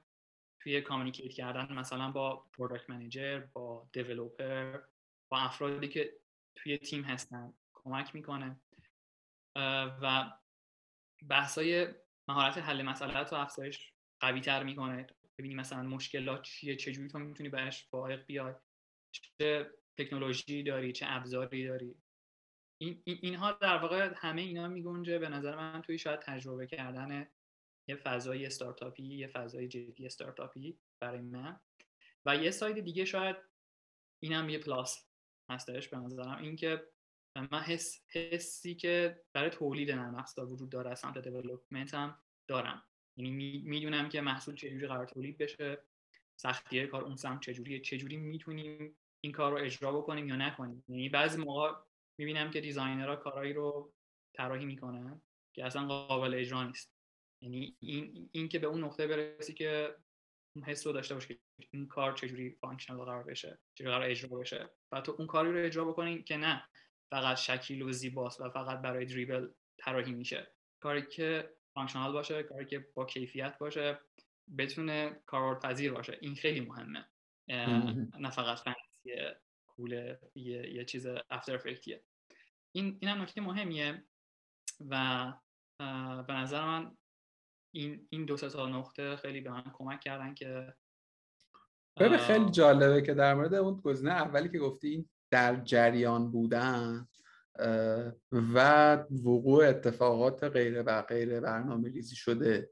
اینو فکر کنم مثلا این سومین باره که توی دل این گفتگوها به این نقطه می‌رسیم که خیلی وقتا این لول آپ شدن حالا با هر متری در کریر شغلی در مسیر شغلی خیلی قابل برنامه ریزی نیست اصلا. فقط مهم اینه که تو حضور داشته باشی. یعنی فقط اون مسیر رو باشی و توش ادامه بدی و کار بکنی خودش اتفاق میفته این لازم planning خاصی نیست. و من خیلی همدلم با این عقیده و نه فقط در این عرصه. فکر کنم توی هر context تخصصی این اتفاق خود این observe کردن واژه‌ش رو نمی‌دونم چقدر واژه درستی استفاده می‌کنم. واسش خود همین نظاره‌گر بودنه حواس جمع بودنه به پیرامون نه تنها خودش مهارت ایجاد می‌کنه کما اینکه می‌تونه تو رو مطمئن تر بکنه که آیا چقدر این فضای برات فضای درستی بوده یا نه.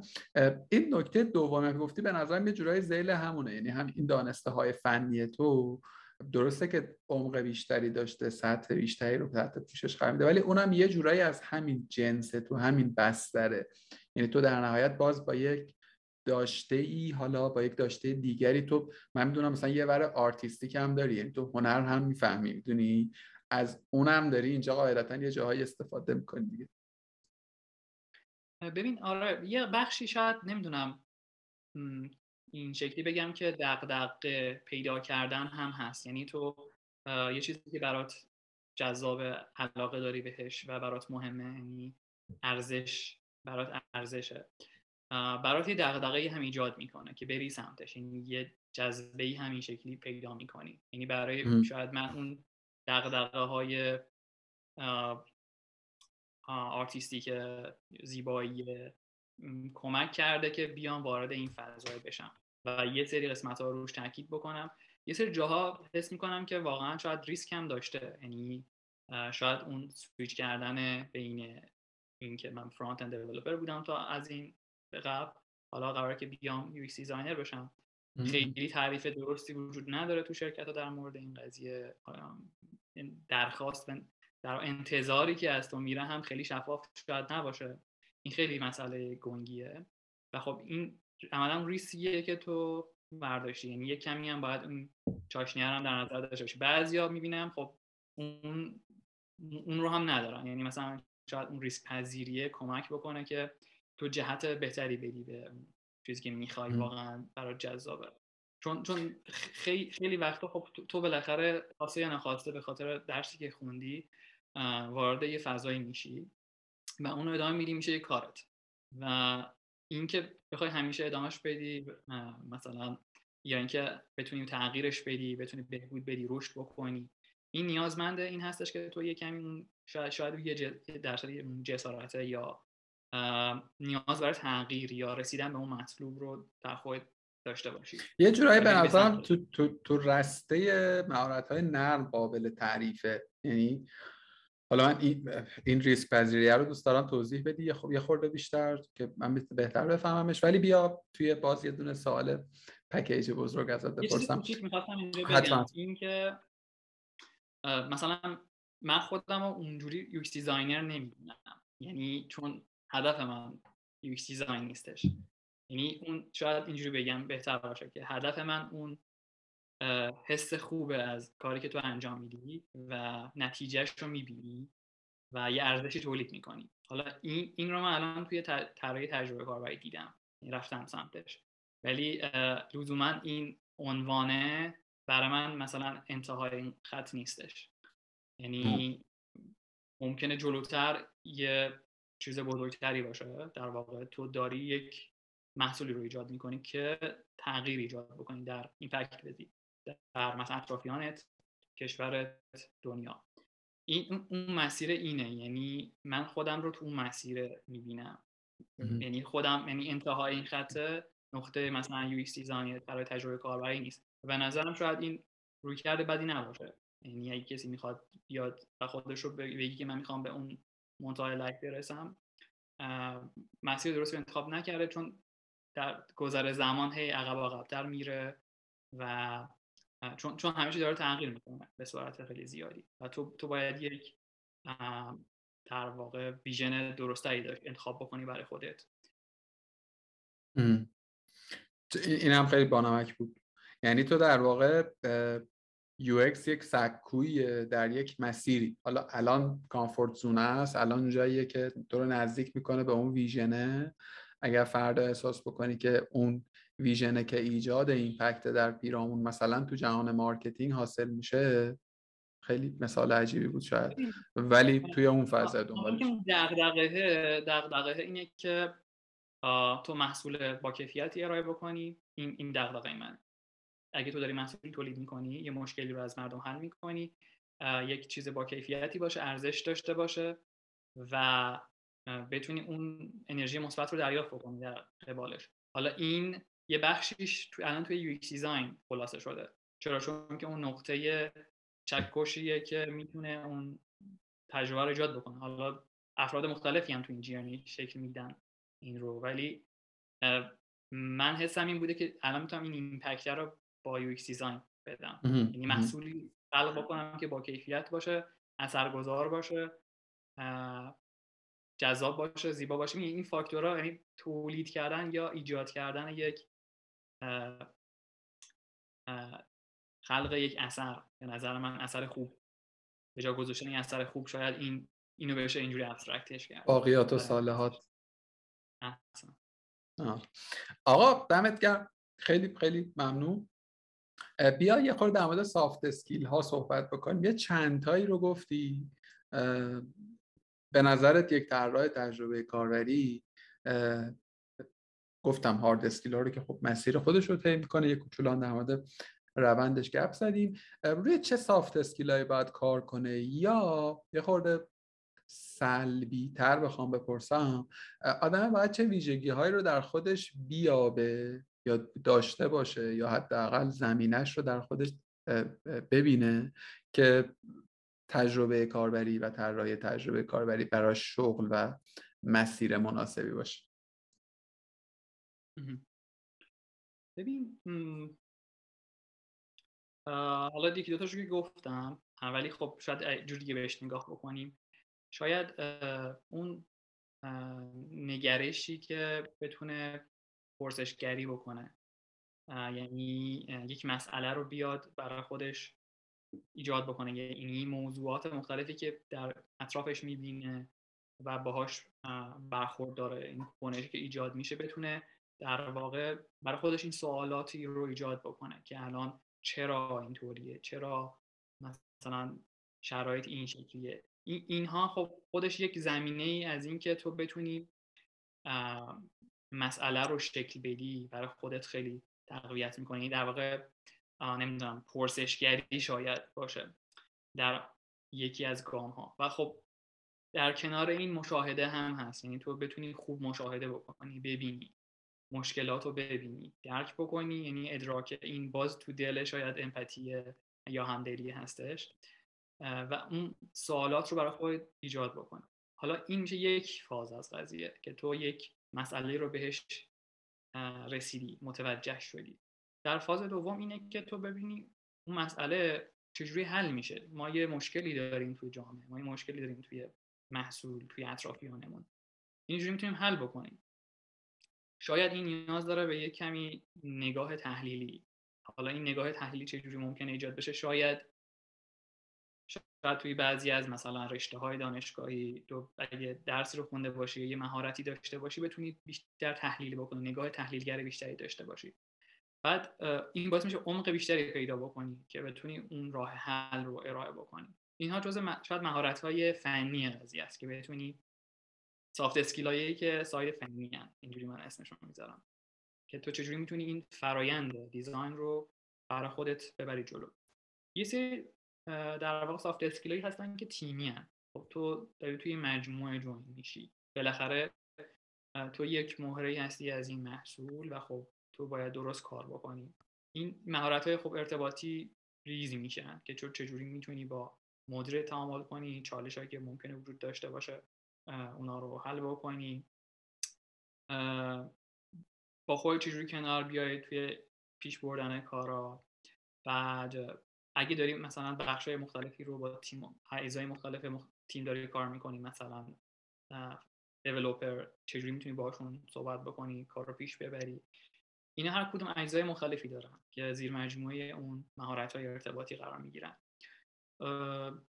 به نظر من این این دوتا بود سافت اسکیل که تو این دو بود خلاصه میشن.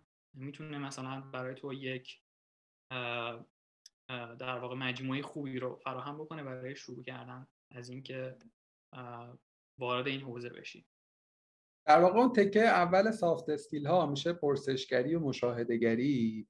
برای اینکه بفهمی که باید چیکار بکنی. یعنی بری اون problem رو به نوعی پیدا بکنی یا problem ها رو مسائل رو در واقع بیای کشف کنی. حالا یه سری مسائل هم ممکنه خیلی مشکوک باشن. برای اینکه یه خورده مثلا مثال های practical تر بزنیم بیاریمش نزدیکتر بکنی به حوزه ای که داریم در موردش بحث می‌کنیم. مثلا ببینیم که آقا کاربر احیانا تو کدوم بخش های سایت یا اپلیکیشن ما دارای مسئله است. سعی کنیم از زاویه دید او هم در واقع سرویسمون نگاه بکنیم و بعد میایم توی stage دوم که میشه تحلیل مسئله و پیدا کردن راهکارهای مختلف برای حل مسئله که بهش problem solving میگن و درست هم گفتی کاملا. حالا حل مسئله problem solving کلا یک ترمیه که همه جا تو زندگی شخصیت هم کاربرد داره. تو حوزه تجربه کاربری خودش قاطی میشه یه جورایی به hard skill یعنی یه سری ابزارها و tools ها و رویه هایی وجود داره مثل card sorting و اینایی که کارهایی که شما می‌کنید من نمی‌فهمم چیه. که اینها در واقع ترکیب من چیز میشن دیگه ترکیب میشن. یعنی این soft skill قش می‌کنه توی یه سری فعالیت های تخصصی که خب این در واقع تکمیلش می‌کنه. اون side مهارت های تیمی که گفتی به نظر من در برای همه مشاغل مهمه. یعنی هر کسی که می‌خواد با یه آدم دیگه کار کنه خب team working رو باید بدونه communication رو باید بدونه. ولی حدس می‌زنم طراحان تجربه کاربری و کلا بچههایی که روی product و design product کار می‌کنن خیلی بیشتر نیاز دارن اینو در خودشون تقویت بکنن به دو علت. یکی اینکه اصلا بخش غیر قابل اجتنابی از کارشون در نیازمند تعامله. یعنی اصلا تا تعامل نکنن مثلا میشه یک دیولوپر رو فرض کرد که در یک اتاق دربسته داره کار می‌کنه. میشه یه حسابدار رو تصور کرد که با آدم های دیگه در ارتباط نیست. ولی واقعا یک طراح به نظر من نمیشه. باید چه با مخاطبش و چه با باقی آدم هایی که قرار در خلق و محصول کار بکنن بتونه گفتگو بکنه. و دومیش هم کوتاه بگم اینکه در نهایت اینپوت آتپوت کارش هم از افراد بیرونی می‌گیره. یعنی باز خودش نمی... از عدم نمی‌تونه به داده برسه. آره دقیقا همینطوری که گفتی مثال خوبی هم آوردی. این این مسئله در واقع بحث کامیکیشن و ارتباط خیلی مهمه توی یو و شاید توی شاخه‌های مختلف یو یه کمی قوت و ضعف داشته باشه. مثلا تو اگه پژوهشگر باشی قطعا تمام کارت اینه که با افراد مختلف صحبت بکنی موضوعات رو بررسی بکنی بتونی حتی نگاه شاید روانشناسی داشته باشی موضوعات رو بتونی کشف بکنی استنباط بکنی. اینها خیلی پیچیده‌تر و سنگین‌تر هستن توی اون شاخه. شاید توی حوزه مثلا طراحی interaction این قضیه یکم کم رنگتر باشه و مختصر بشه به اینکه تو با developer صحبت بکنی با product manager صحبت بکنی تا بتونی ابعاد مثلا محصول رو بدونی بعد مثلا چجوری اون رو می‌تونی اجرا بکنی. و خب بری prototype بکنی یعنی این میشه این محدود میشه به این دو سه بود ولی خب آره یعنی بدون این باز امکان پذیر نیستش. که اون قسمت میشه عضو تمام تیم های پروداکتی یا تمام شاید حتی کریری که بالاخره وجود داره. بالاخره تو باید اون ارتباط رو بتونی با مدیر با مثلا همکارت داشته باشی. بسیار همالی. آقا خیلی ممنونم. من آخرین سوال بخش نخست گفتگومون رو بپرسم. تو چون یه بازه نسبتا طولانی تیم لید بودی و درگیر فرایند استخدام و احتمالا اخراج بودی حالا با که دومش کار نداریم که استخدامه کلا این پرتکرار ترین سوالیه که از من میشه. یعنی دو تا چیز هست که خیلی به من میگن. یکی اینکه انقدر فارسی انگلیسی حرف نزنین اینه که من دارم سعی می‌کنم نقش زیرنویس همزمان رو بازی بکنم. و دو اینکه روی این این نقطه استخدام هم گویا دوستان خیلی سوال من مسئله مندن که آقا من ندارم دیگه آقا سابقه کاری ندارم. یا یه مثلا دو تا دوره رفتم می‌دونی؟ و کتاب خوندم مقاله خوندم بلاگ خوندم. تا اون جایی که خارج از حریم یک سازمان می‌تونستم تجربه اندوزی بکنم کردم. حالا می‌خوام فردا صبح باشم بیام برم شرکت آ شرکت ب. ممکنه خیلی کوچیک باشه ممکنه خیلی بزرگ باشه. این مسئله رو دارم که قراره که اون فردی که مقابل من نشسته طبعا به عنوان آدمی که متخصص در حوزه این حوزه یعنی طراحی تجربه کاربری قرار من رو ایوالویت بکنه توی یه بازه کوتاهی. منی که تجربه ندارم چیکار کنم که نمره منفی نگیرم؟ من فکر می‌کنم خیلی خوبم ولی مطمئن نیستم که می‌تونم خوب بودنم رو عرضه بکنم. یعنی شما حالا این روزه من شما چه رو میسنجی؟ چگونه میسنجی؟ آدم ها وقتی که بخوام مقابل تو بشینم برای مصاحبه باید حواسشون به چه چیزهایی باشه؟ باز من سوالا پرسیدی که از زیبایی های کارگاه برای من همینه. من کار سختی نمی‌کنم راستش رو بخوای. من میام یه چیزی می‌پرسم بعد اصلا body language هم دیدی میام جلو می‌پرسم میرم تکیه ببین آره من خیلی درگیر فرآیند استخدام بودم برای کافه بازار. شاید بیشتر از مثلا ما صاحب رفتم بردم جلو. ببین مسئله اینه که اولا جایی که میگی استخدام به اونجا خیلی مربوطی میشه که اونجا داره چه نگاهی رو داره به نسبت به کسی که داره می‌خواد بگیره. ممکنه یه شرکتی انتظارش بالا باشه واقعا. یعنی خب تو هم باید در واقع اون چیزی که ارائه می‌کنی رو هم سطح بکنی با اون انتظاره. این خیلی مهمه. یعنی ورودی خروجی باید با هم بخونه. در مورد اینکه خود مصاحبه چه جوری پیش میره ببین بالاخره تو یه سری دریافتهایی از مصاحبه داری و اونها قطعی و صد درصد نیستن. این تو هیچ وقت نمی‌تونی بگی که من تو مصاحبه می‌تونم یک نفر رو بگم که این خوبه. ممکنه یه سری فکتای گیر بیاری یا مثلا مواردی باشه که برات نقطه مهمی باشه که اون طرف رو رد بکنی. به هر دلیلی. چون که اون طرف ممکنه فیت اون تیم نباشه تیمی که قرار استخدام بکنه. مشکلی داشته باشه که اون ساختارهای شرکتی مثلا اون فرهنگ شرکت مشکل داشته باشه. اینها بحثایی که ممکن طرف رو رد بکنه. ولی اینکه بگی طرف قراره که تایید بشه و قطعی بیاد توی مجموعه و تو مصاحبه قراره که این اپروو بشه خیلی اینطوری نیست. برای همین تو دریافت از اون شخص توی مصاحبه خیلی زیاد نیستش. برای همین یه سری ابزارهای اضافه میشه این وسط و در ادامه به این فرایند که بتونه کمک بکنه به اینکه اون نفر ببینیم که چقدر مناسبه. ممکنه شخصی باشه که آدم در واقع با مهارتی باشه. یعنی یه سری ویژگیهایی داشته باشه که ویژگی مثبتی باشه. و بتونه خودش رو در واقع توی محیط آداپت بکنه و رشد بکنه. و ما هم انتظارمون شاید این باشه. یعنی شاید تو دوره ما توی مجموعه مجموعه های مختلف دنبال افرادی بودیم که پتانسیل دارن. آدم های قوی هستن به ذات خفنی هستن و می‌تونن بیان یاد بگیرن. یعنی مهارت یادگیری رو اینجا دارن. و می‌تونن خودشون نشون بدن. این یعنی توی بازی که ما بعد از استخدام به صورت آزمایشی یا آموزشی آزمایشی داریم میان خودشون نشون میدن و اونجا می‌تونن اون نقطه رو کسب بکنن. و فضا اینجوریه که این این فراینده اجزایی بهش اضافه میشه کمک بکنه. حالا شاید ما یه جایی بخوایم که یک کاری رو برام انجام بده یه task ی رو انجام بده که ببینیم واقعا چقدر چند مرده حلاجه. این شخص مثلا اون report ی که قراره که بیاره بر اساس role ی که قراره که بگیره یه کاری رو بهش میگیم اون کارو برام میاره و ما مثلا بر اساس یه سری استاندارد که داره اون رو ایوالویت می‌کنیم. اینا وجود داره. تو خب همه سازمان هم هستش. یعنی خیلی چیز عجیبی نیستش. در مورد رد کردن که گفتم مثل فاکتوری که هست که رد می‌کنیم تو همه جام اینطوری هستش و اینها اینه که بالاخره تو یه تجربه ای داری یه نمونه کاری داری یه آموخته ای داری. اینها رو چجوری داری ارائه می‌کنی؟ خود اون بستری که داری ارائه می‌کنی مثلا بربوزال اون CV اون چیزی که داری ارائه می‌کنی به مجموعه که من می‌خوام بیام اونجا و در سطح شما می‌بینم خودم و اون job description برای من صدق می‌کنه من خودم رو تو اون لول می‌بینم. این در واقع باید در همون سطح هم باشه. یعنی اگر مثلا طرف رزومه خوبی نداشته باشه یا نتونسته باشه درست ارائهش بکنه این یه نقطه منفی حساب میشه. مخصوصا برای UX design یه کمی شاید حساسیت رو این قضیه بیشتر میشه. بخشایی که visual توشون مهمه. این طرف انتظار میره که یه سری اصولی رو از مثلا UX بدونه. در مورد interaction design visual design.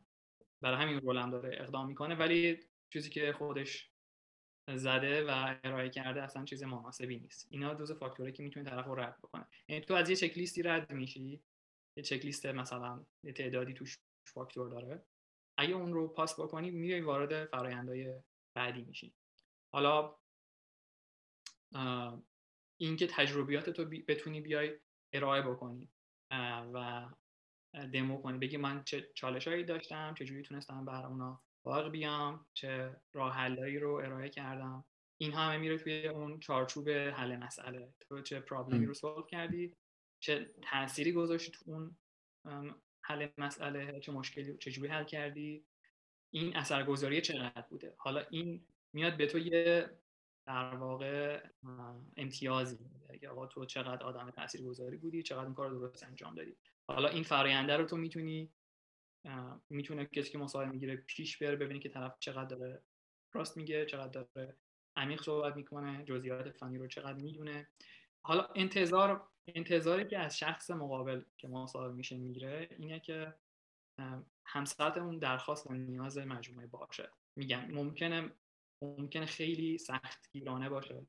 این جزئیات مهم باشه ممکنه جزئیات مهم نباشن. این بر اساس اینه که اون شخص برای چه جایگاهی داره استخدام میشه؟ چه سختگیری هایی برای اون جایگاه وجود داره از سمت شرکت از سمت تیم؟ اینها لحاظ میشه تو اون فرایند مصاحبه. حالا این بر هر شرکت هر مجموعه هر تیم ممکنه متفاوت باشه و هر جای دنیا هم همینطور هستش. خیلی. از سه چهار تا کلید واژه من تو صحبتات کشیدم بیرون.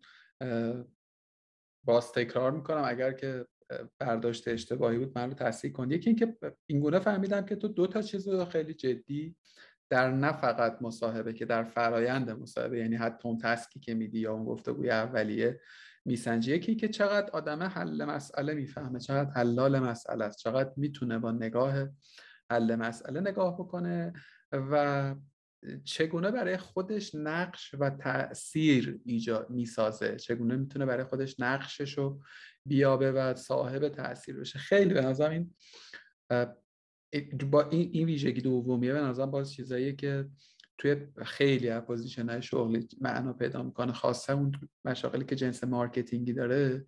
آدمایی که می‌دونی eager ن که خودشون رو منشأ اثر کنند منشأ رخدادی بکنن خیلی نادرن و خیلی به نظر من اون score ی که گفتی میده اون حجم score خیلی بزرگه این دوتا به نظرم در کنار هم دیگه.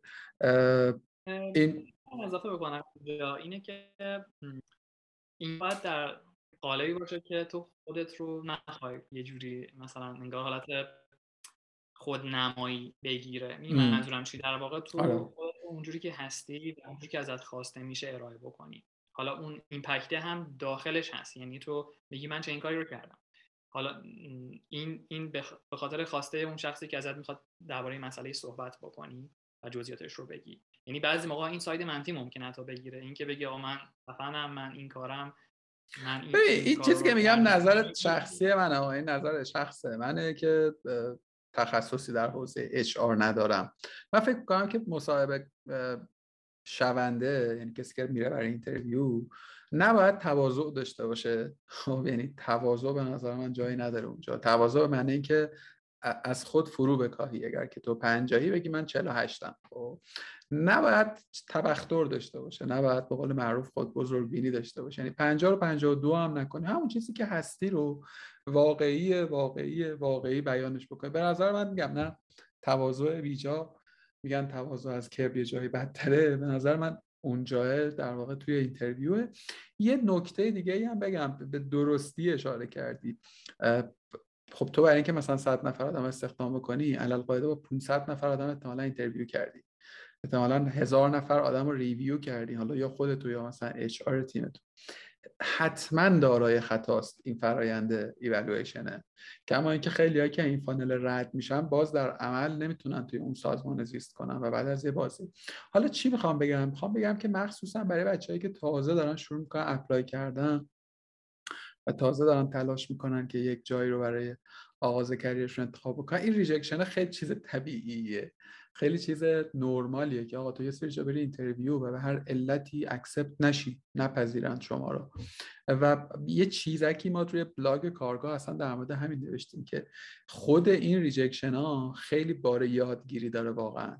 یعنی چقدر خوبه که آدم از این ور به قصه نگاه بکنن. طبیعیه دیگه تو 5 تا interview میری 6 تا میری 10 تا میری در نهایت اونجایی که باید در واقع اتفاق میفته. رد شدن رو در واقع عدم احراز صلاحیت رو برای حضور در یک سازمان قلمداد بر این نکنیم که من آدم qualified ی نیستم. نه ممکنه که یک اون مجموعه درست نتونسته من رو بشناسه. دو ممکنه حالا من نتونسته باشم خودم رو درست بشناسونم. یا ممکنه که نه همه چی درسته. این پرفکت مچه وجود نداشته دیگه. یعنی این کامبینیشنه در واقع کار نمی‌کنه دقیقا همینطوره. یعنی به حال عوامل مختلف وجود دارن توی اینکه تو بتونی وارد این فرایند بشی و جوین بشی به این مجموعی و یه بخشش همین مچ شدن است. حالا این اجزای مختلفی داره. شرایط مثلا چجوری باشه؟ تو, تو, تو, تو اون زمان چجوری تونستی خودتو ارائه بکنی؟ اینا همه تاثیر گذارن و لزوما نمیشه گفتش که کسی که جایی ریجکت شده آدمیه که بیسواده یا مثلا مشکل مثلا فنی داشته مشکل مثلا کالچرالی داشته. یعنی خیلی, خیلی نمیشه اصلا براش حالت خاصی رو در نظر گرفت. خیلی متفاوت می‌تونه باشه. ممکنه نیاز یه تیم یک کرکتر خاصی باشه یه نفر خاصی باشه برای تیم. که اون ویژگی شاید اشاره شده باشه بهش حتی تو job description شاید هم نشده باشه. بعضی موقع ها مثلا شرکت ها job description شون رو آپدیت نمی‌کنن. ولی نیاز سنجی از سمت تیم ارائه میشه. میگن که ما چه نفری رو می‌خوایم. و اون موقع که حالا این درست غلطش رو بالاخره بذاریم کنار اون آدمه بر اساس اون فاکتورها شاید qualified بشه. لزوما مشکل اساسی شاید نداشته باشه. ولی خب این matching صورت نگرفته به حال. آقا خیلی ممنونم. من خیلی توی این بخش اول که اصل صحبت ما بود. به نظرم سه تا اتفاق خوب افتاد. یکی اینکه آدما با تعریف واقعی و practical تجربه کاربری آشنا شدن که در عمل چیه و حالا منشعباتش چه ها هست. دو اینکه در عمل چه کارهایی رو باید انجام بدن یا چه محصول و خروجی و در واقع تارگتی رو باید میت بکنن. و فهمیدن که از کجا می‌تونن تا حدی البته آغاز بکنن و کارشون رو پیش ببرن. بخش دوم سوالا میخورده. جنس راحت تره سوالات راحت تر و شخصی تریه به نظر. و فکر می‌کنم می‌تونه انشاءالله خیلی کمک رسان باشه. بذار با این سوال اینجوری در واقع آغازش بکنم. فکر کنم مثلا از که 13 14 ساله که الان تو داری کار می‌کنی دیگه به شکل حرفه ای انشاءالله بزنم به تخته اصلا معلوم نمیشه. خودت تحلیل خودت قضاوت خودت اینه که این روند این رونده رو دوستش داشتی. یعنی به نظرت فرایند سالمی بوده. فرایندیه که الان که بهش نگاه می‌کنی حالت خوبه باهاش؟ جوابش اینه که بله. شاید این از این منشأ می‌گیره که من خیلی سمتی رفتم که برام جذاب بوده و همیشه دوستش داشتم. یعنی این مسیری که انتخاب کردم در راستایی بوده که برام جذاب بوده. دغدغه ایجاد کرده و من رو سمت خودش کشونده و این برام همیشه مهم یعنی اگه جایی من بودم که حس کردم که برام رشدی نداره آموخته ای نداره و اونجا تو داری محصول خوبی رو ارائه نمی کنی جایی بوده که مثل یه زنگ خطره که تو باید بیای بیرون. تو باید جایی بری که اثرگذار باشی. روی مردم روی کسی که از محصول استفاده می‌کنه. یعنی این این نقطه که من بهش اشاره کردم قبلا. و برای همین توی مسیر همیشه برام جذابیت رو ایجاد کرده. ولی خب اینکه گام بعدی کجا می‌تونه باشه رو خودم هم شاید نمی‌دونم. یعنی یک تصویری رو برای خودم ترسیم کردم که سعی می‌کنم بهش نزدیک بشم. و الان داره این از کنار تجربه کاربری میگذره. و سعی می‌کنم که توش بتونم به اون, به اون تصویر نزدیکتر بشم در نهایت. حالا ممکنه این جایگاه توی یک جور کار از جنس تجربه کاربری شکل بگیره. یک یا اصلا کلا از حوزه تجربه کاری خارج بشه. این این به خاطر این روی کرده من. و خب به خاطر همین هم برام همیشه جذاب بوده. یه جورایی سوال دومم رو در واقع یه بخشش یعنی پاسخش رو دادی حالا اگه تکمیلی هم داره بگو. اینکه این رضایت از این مسیره بر چه پایه هایی استواره؟ یکیش رو شنیدیم یعنی یکیش اینه که توی انگار که یک قطب نمایی دستت داشتی قطب نما نگیم یک سنگ محکی در دست داشتی. و اون سنگ محکی بوده که آقا داره اتفاقات خوبی در لحظه واسه من میفته یا ندارم رشد می‌کنم یا ندارم اثرگذاری دارم یا نه؟ پارامتر دیگه ای هم بوده که بگی که ببین به این علل موجب شده که من بگم آقا این background background درستی بوده. ببین جایی که تو می‌تونی ازش پاسپورت بگیری که ببینی این مسیر درسته اون حال خوبه. یعنی یه جایی حس می‌کنی که الان واقعا اون حال خوب رو نداری و خب یه جای کار میلنگه. یعنی حالا اینکه cause ش چی بوده علتش چی بوده رو مثلا باید ریشه یابی کرد. ممکنه یه زمان باعث باعثش این باشه که تو کاری که داری می‌کنی ایمپکت خوبی نداره یا اون نمی‌تونی اون ارزش رو خلق بکنی. نتیجه که می‌بینی چیز با ارزشی نیستش. این این به نظرم یه بخشی از بخش بزرگی از اثر بخشیه. ممکنه تو در فضایی باشه که اون فضای نتونه تو رو رشد بده یا مثلا حس خوبی رو بهت منتقل بکنه. اینها خروجی اینها یعنی نتیجه اثر اینها میشه همون شاید حال خوبه. که ممکنه علت مختلفی داشته باشه یه چیزی که من توی بخواستم اشاره بکنم بهش در دل گفتگو اینه که تو یه ویژگی هم داری و اونی که بازه های زمانی که توی سازمان ها بودی بازه های نسبتا طولانی بوده. یعنی مثلا سه سال و چهار سال توی این حوزه خیلی این general زیاد نیست ولی خب الان که مثلا بچه ها شیش ماه جایی میمونن میرن سراغ جای دیگه چهار سال یه عمریه واسه خودش. من اینو خیلی یعنی تو جزء معدود حقیقتا جزء معدود آدمایی هستی که انقدر ثابت ماندی جاهای یعنی همه آدمایی که من می‌شناسم مثلا شیش ماه بار باید آپدیت کنن که این الان کجاست خب؟ تو سالیان طویلی مثلا یه جا بودی بعد دوباره یه مدت. و این به نظر من نشان دهنده اینه که تو توی انتخابم یه هوشمندی داشتی دیگه. یعنی رندوملی احتمالا انتخاب نکردی به واسطه مثلا یه آفر یه خورده مثلا چهر و چلی تر سازمان تو تغییر ندی. یعنی یک تمرکز نگیم اسمشو. یه جمعی جهاتی رو سعی کردی در نظر بگیری. اینم این باز برداشت منه از بیرون که تو رو نگاه می‌کنم. درست شناختم تو رو. آره. ببین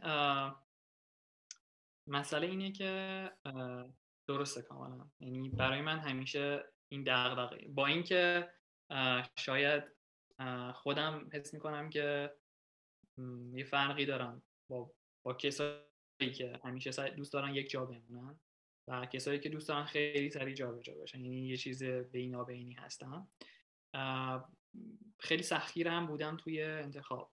یعنی برام فاکتورهای مهم بوده بالاخره این مسیر که بتونم به اون هدف خودم نزدیک بشم. و فکر می‌کنم که تو داری یه سرمایه گذاری می‌کنی. وقتی که داری یه جایی جابجا میشی یه جور سرمایه گذاری توی آیندهت که قراره که به اون برسی. توی بازه کوتاهتر حالا چند ساله.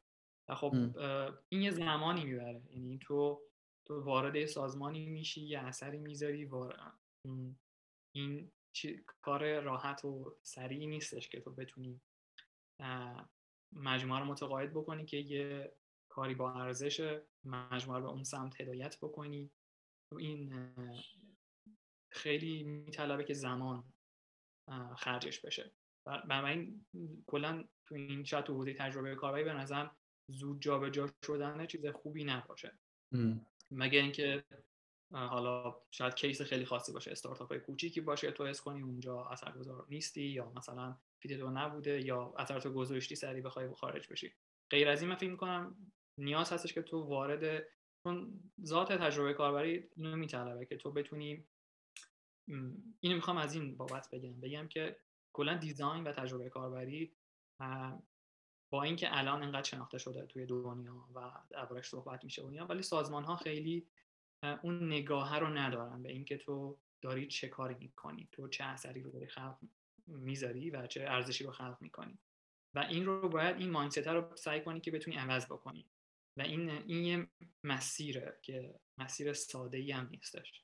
این تو باید بسازی پاسپورت بگیری نمایش بدی اثر کارو و بتونی اثر گذار باشی و اون نگاه رو نگرش رو عوض بکنی توی کلان سازمان مدیران اصلی سازمان. این خیلی مهمه. یعنی و این توی مجموعه بزرگی هم سختره حتی. چون به حال بحث مالی بحث مهمیه و الان هرچی جلوتر هم این سختتر میشه. و نشون دادن شاید این ارزش کار و اینکه تو بتونی جایگاه رو پیدا بکنی و اثرگذار باشی این کار راحت و سریعی نیستش واقعا. برای همین من سعی کردم حداقل بازی که جایی هستم بتونم این اینو دنبال بکنم. اگر که طول کشیده یا نکشیده این دسته به اون سازمان یا ارگان بوده. ببین یه... جایی حس کردم که هنوز بگم. بگو بگو. هنوز آره در راستای اهدافم هم هست. ممکنه جایی حس کنم که الان در راستای اهدافم نیست و زمانیه که من باید از این فضا خارج بشم. یعنی یعنی تا زمانی که تو فضا رو در راستای اهدافت می‌بینی یعنی در اهداف موفقیتت رو تصویر کردی و کماکان این مسیر رو می‌تونی بری جلو اوکیه. ولی یه جایی ممکنه این قضیه بسته بشه. ولی کمینش کمینه اینه که تو بتونی اثرگذار باشی. و این زمان می‌بره ببین یک چیزی رو مستقیما نگفتی باز دوباره اینها برداشت های منه ولی از سه زاویه بهش اشاره کردی. یکی اونجایی که داشتی می‌گفتی که من وقتی که میشینم توی یعنی مصاحبه شونده و بعد در واقع اینو مد نظر داشته باشه که آقا من چی می‌خوام؟ منم آبز... منم چک کنم ببینم این سازمانه به درد من می‌خوره یا نه. فقط اون سوی میز قرار نیست که من رو evaluate بکنه. یکی اونجا یکی این نگاه visionary تو که یه خورده حتی شاید مثلا چیز باشه شاید در برخورد اول یه خورده top down به نظر برسه که آقا من خیلی هم کار ندارم سازمان vision ش چیه من vision خودم واسه‌م اولاست می‌دونی؟ یعنی من حالا یه vision ی دارم. الان از رهگذر یو و در این سازمان می‌تونم پیداش بکنم می‌دونی؟ و سومیش هم در واقع اینکه انتخاب تو, هم انتخاب کردی این سازمان رو که این combination کار می‌کنه.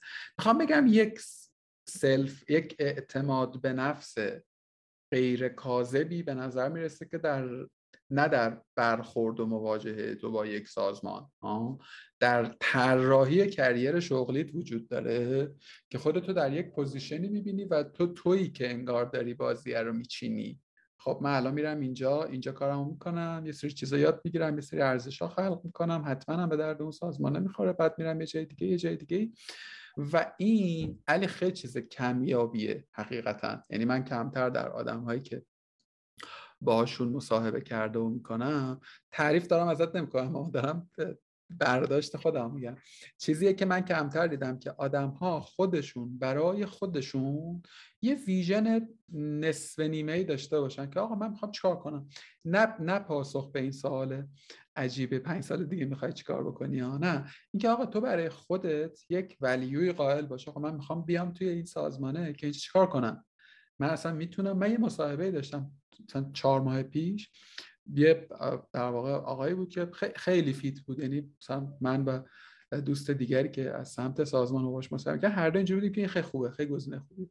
یه مصاحبه سومی گذاشتیم که سه نفره قرار بود صحبت بکنیم. بنده خدا به رسم ادب آمد و یک جمله گفت اصلا مثلا اگه قبلش مثلا 80 درصد بودیم که این آدم رو بگیریم بعد شد 150 درصد. واقعا من رفتم سایت شما رو بالا پایین کردم مثلا چند تا client تون رو دیدم این برون و من احساس نمی کنم اونقدری که می‌تونم اینجا ارزش بسازم. یعنی نگفتن نمی‌تونم اینجا ارزش بسازم ها. اونقدری که من می‌تونم نمی‌تونم اینجا بسازم. بعد بازیه واقعا برگشت. یعنی اینجوری بودیم که نه بیا تو رو خدا بیا یه کاریش می‌کنیم. با حالا اون دوستمون که در نهایت دوست ماند و به تیم ما افسون نشد. ولی می‌خوام بگم این خیلی کوالیتی نابیه. خیلی حرف زدم. این چگونه در تو ایجاد شد؟ چگونه چگونه می‌تونی بده بله بله بله. ببین من حس می‌کنم که شاید خب بالاخره ما زمان زیادی که داریم توی این فضا فضای تکنولوژی تو ایران کار می‌کنیم و این یادگیریه در ما ایجاد شده که ببینیم که داریم چیکار می‌کنیم. یعنی این چیزی که الان من گفتم چیزی نیست که از ابتدا من دنبالش بودم.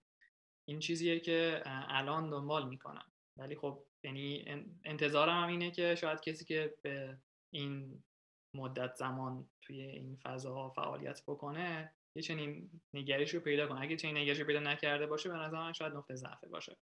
که تو هر جوری شاید بار خورد یا مثلا جایی که بری که مثلا صرفا پول خوب بهت بدم. می‌دونی؟ یعنی یه بخشی هم شاید به شخصیت یا مثلا نگاه طرف و اون هدف گذاریش برمیگرده ولی شاید این شاید در خودم نمی‌دونم. این پختگیه که ایجاد میشه برای یه نفر. نوعی توی این فعالیت توی این حوزه ها باعث میشه که اون طرف بتونه برای خودش یک هدف گذاری بهتری انجام بده. به جایی که مثلا بگه خب من می‌خوام برم سازمان X برای من یه جای جذابه. این بشه هدفش. این کار این نقطه اشتباهی میشه. چون که ممکنه وارد اون سازمان بشه و نگاهش عوض بشه. بگه خب اون سازمان از بیرون خیلی جذاب بوده. ولی وارد میشه می‌بینه مثلا اوکی اون چیزی که انتظار داشته نیستش یا بحث مالی ممکنه مقطعی باشه. بالاخره اون جذابیت و یا اون پتانسیل بر تو ایجاد نکنه که بتونی موفق باشی. و این من فکر کنم که اون هدف گذاری خیلی مهمه. شاید تو اون option رو نداشته باشی واقعا در اولای کار. چون که فضا سختره خیلی competitive تره تو باید اولین شاید جاهایی که می‌تونی join بشی بری یه یاد بگیری رشد بکنی بتونی مثلا می‌تونی اهرمی داشته باشی برای انتخاب. و این این یه بازه یه زمانی می‌بره تو بتونی به اون نقطه برسی بسازی برای خودت. ولی این خواستم اینو اشاره کنم که این شاید بعد یک دوره ای تو بهش برسی و اون alignment در واقع در تو ایجاد بشه که این از ابتدا وجود ندارد یعنی تو باید یه خورده بیا آره، یعنی یه خورده تو داری زندگی می‌کنی و تو آینده تو چی می‌بینی؟ تو مثلا چی بر جزا تو قرار که ده سال دیگه چی کار بکنی؟ این چیز مهمیه. سه سواله که آدم از خودش بپرسه. بعض موقع شاید درگیر کار روزمره میشیم. بلکه همه ما کارمند هستیم. این چیزاییه که از ذهنمون میره بیرون و یه دفعه می‌بینیم که زمان گذشته و موفق نبودیم. این این نقطه نقطه که باید بهش نظرم دقت بکنیم و هدایتش بکنیم. شاید اول کار یه کمی نیاز باشه که سختی بیشتری بدیم به خودمون بریم به سمتش ولی بعدا برامون یواش یواش آشکار میشه. ولی باید تلنگر رو داشته باشیم برای خودمون همیشه که یک جا موندنه لزوما ممکنه در راست موفقیت رو نباشه و اون هدفت رو ساتیسفای نکنه. این همیشه باید اون رو چک لیست تو چک بکنی چند وقت یه بار. ببین که الان من اون چیزی که هستم که می‌خوام. این چیزای شخصی هم هست یعنی مثلا مثل بحث موفقیت شخصی و اینجور چیزاست که همیشه تو یه چیزا رو برای خودت داشته باشی مهم باشه بررسی بکنی هدف گذاری بکنی برنامه‌ریزی بکنی. بتونه الاینش تو مسیر شغلی هم همینطور یعنی تو هر چند وقتی باید بشینی ریوایز بکنی الان جای درستی هستی این چیزی هست که می‌خوای. و یا جای کم کاری کردی نیازه که رشد بکنی. این مسیری هستش که آینده داشته باشه برات یا نه؟ حالا این شرایط خیلی سخته توی الان داره توی کامیتی توی ایران پیش میره متاسفانه. و این, این مسیر برای بعضیا به جای دیگه ختم میشه متاسفانه. و امیدواریم که شرایطی بهتری پیش بیاد. ولی بالاخره این, این نقطه که همه همه بهش رجوع می‌کنن. ممکنه بهش دقت بکنن حواسشون باشه یا نه. ولی خب به نظرم بخش خوبیه که همیشه کنار کارشون بهش رجوع بکنن. آقا خیلی ممنونم. من یکی دو تا سوال دیگه داشتم که در این چند تا چیزی که در انتها گفتی به نوعی پاسخ اونها هم بود. من یه سوالی رو جا انداختم الان یادم افتاد. برای آدمایی که در بخش اول برای آدمایی که می‌خوان یه خورده دقیقتر و مصداقی‌تر UX رو بشناسن و نه که الزاما یاد بگیرن چون یادگیریش خب خیلی متفاوته. با concept آشناتر بشن منبع یا منابعی به ذهنت می‌رسه که بتونی توصیه کنی؟ کتاب مقاله فارسی انگلیسی دوره آموزشی آنلاین video course YouTube channel هرچی این resource ها خیلی زیاد شده واقعا. برای کسی که می‌خواد شروع بکنه به نظر من نقطه شروع های مختلفی وجود داره. یکیش اینه که کلا در ابتدای کمی یکیش اینه که کلاسیکش اینه که برن مطالعه کنن ببینن که چیه UX design. حالا این مطالعه کردن می‌تونه خوندن یه book باشه. تو یوتیوب الان مطالب زیادی وجود داره چجوری شروع بکنین career برای UX design یعنی من نمی‌تونم این این شکلی بپیچم که دقیقا این کارو بکنید مقاله و مطالب زیادی وجود داره تو اینترنت توی سایت های مختلف میدیوم که برای شروع یا یه جنرال نالج پیدا کردن خوبم لزوما ایدئال نیستن و درست نیستن حتی. یعنی مطالب غلط هم زیاد شده چون فضا خیلی پراکنده است و یه دی برای پروموت کردن خودشون مطالب پراکنده و اشتباه یا غلط غلوطی رو دارن مطرح می‌کنن. شاید برای کسایی که می‌خوان تازه شروع کنن هر, نقطه شروعی از خوندن کتاب یا دیدن ویدیو یوتیوب خوب باشه. هر جوری خودشون حال می‌کنن. که یه حسی پیدا کنن ببینن چجوریه و اکیدا توصیه می‌کنم که اگه بتونن جای جوین بشن یعنی یه, دانش اولی کسب بکنن یه مهارت کوچولویی کسب بکنن از یو که راحت باشه بتونن کار رو انجام بدن. بعد جوین بشن به یه مجموعی که حتی کوچیک باشه یه استارتاپی باشه که کسی اطرافیانشون رو انداخته. این تجربه خیلی خوبی داره براشون درگیر بشن با فرآیند محصولی با اینکه product چیه. اینو من خیلی توصیه می‌کنم و بعدش وارد بشن یواش یواش تجربه کسب کنن با افراد expert صحبت بکنن دانش خودشون رو بیشتر بکنن. این یه مسیری. حالا اینکه ببینن که چی براشون جذابه اینم نقطه مهمیه. یعنی همیشه باید دنبال این باشن که ببینن چی الان براشون جذابه. آیا طراحی visual براشون جذابه؟ خب بیشتر برن سمتش. prototyping جذاب بیشتر برن سمتش. کار پژوهشی و تحلیلی روانشناسی براشون جذاب برن مثلا اینا اینا یه سری پارامترایی که می‌تونه طرف رو hook بکنه جذب بکنه قلاب بکنه بیان درگیر بشن و این درگیر شدن خیلی خوبه. یعنی باید ببینن که چجوری خودشون می‌تونن درگیر بکنن. حالا این دامنه یو دیزاین خیلی گسترده است. باید خودشون به نظرم بیان یه تنی با آب بزنن ببینن که چه جهتی می‌خوان برن. آره. یعنی اصلا من اینو خیلی دوست دارم و به نظر مسیر درستیه. برای حتی انتخاب career کلا و حتی UX design دقیقا. که هم می‌تونه واقعا بفهمن که این چیزی هست که می‌خوان آیا این شاخه هست که می‌خوان. باز ما یه کمی محدودیم تو ایران. من اینو اینم خواستم اشاره بکنم که الان همه مجموعه نیستن که UX researcher مثلا استخدام بکنن یا interaction designer طراحی استخدام بکنن. خیلی برمیگرده به مثلا UI design یا prototyping Figma فلان. این قسمت خیلی bold ه. خب ایمندم زیاده براش. یعنی قسمتی که واقعا بالاخره یه deliverable ی داره که شرکت کارش را میافته. ولی ولی UX به این ختم نمیشه. شاید یه دی نیاز باشه که با این شروع بکنن که بتونن یه کاری رو بگیرن ولی بعدا پیش برن ببینن که بخش دیگه از این حوزه براشون جذابه. اینو در نظر داشته باشن که این حوزه ختم نمیشه به این. خواهش کنم. نه درست میگی کاملا. حوزه های تخصصی تر طبیعتا demand کمتری داره. اما از اون ور عرضه‌ش هم کمتره دیگه. یعنی مثلا چون تو خود چند تا مثلا متخصص UX writing می‌شناسی. درسته تقاضا شاید مثلا 10 تا سازمان باشن در ایران که این position رو بخوان. ولی معمولا شاید مثلا 8 تا گزینه وجود داشته باشه برای این قضیه.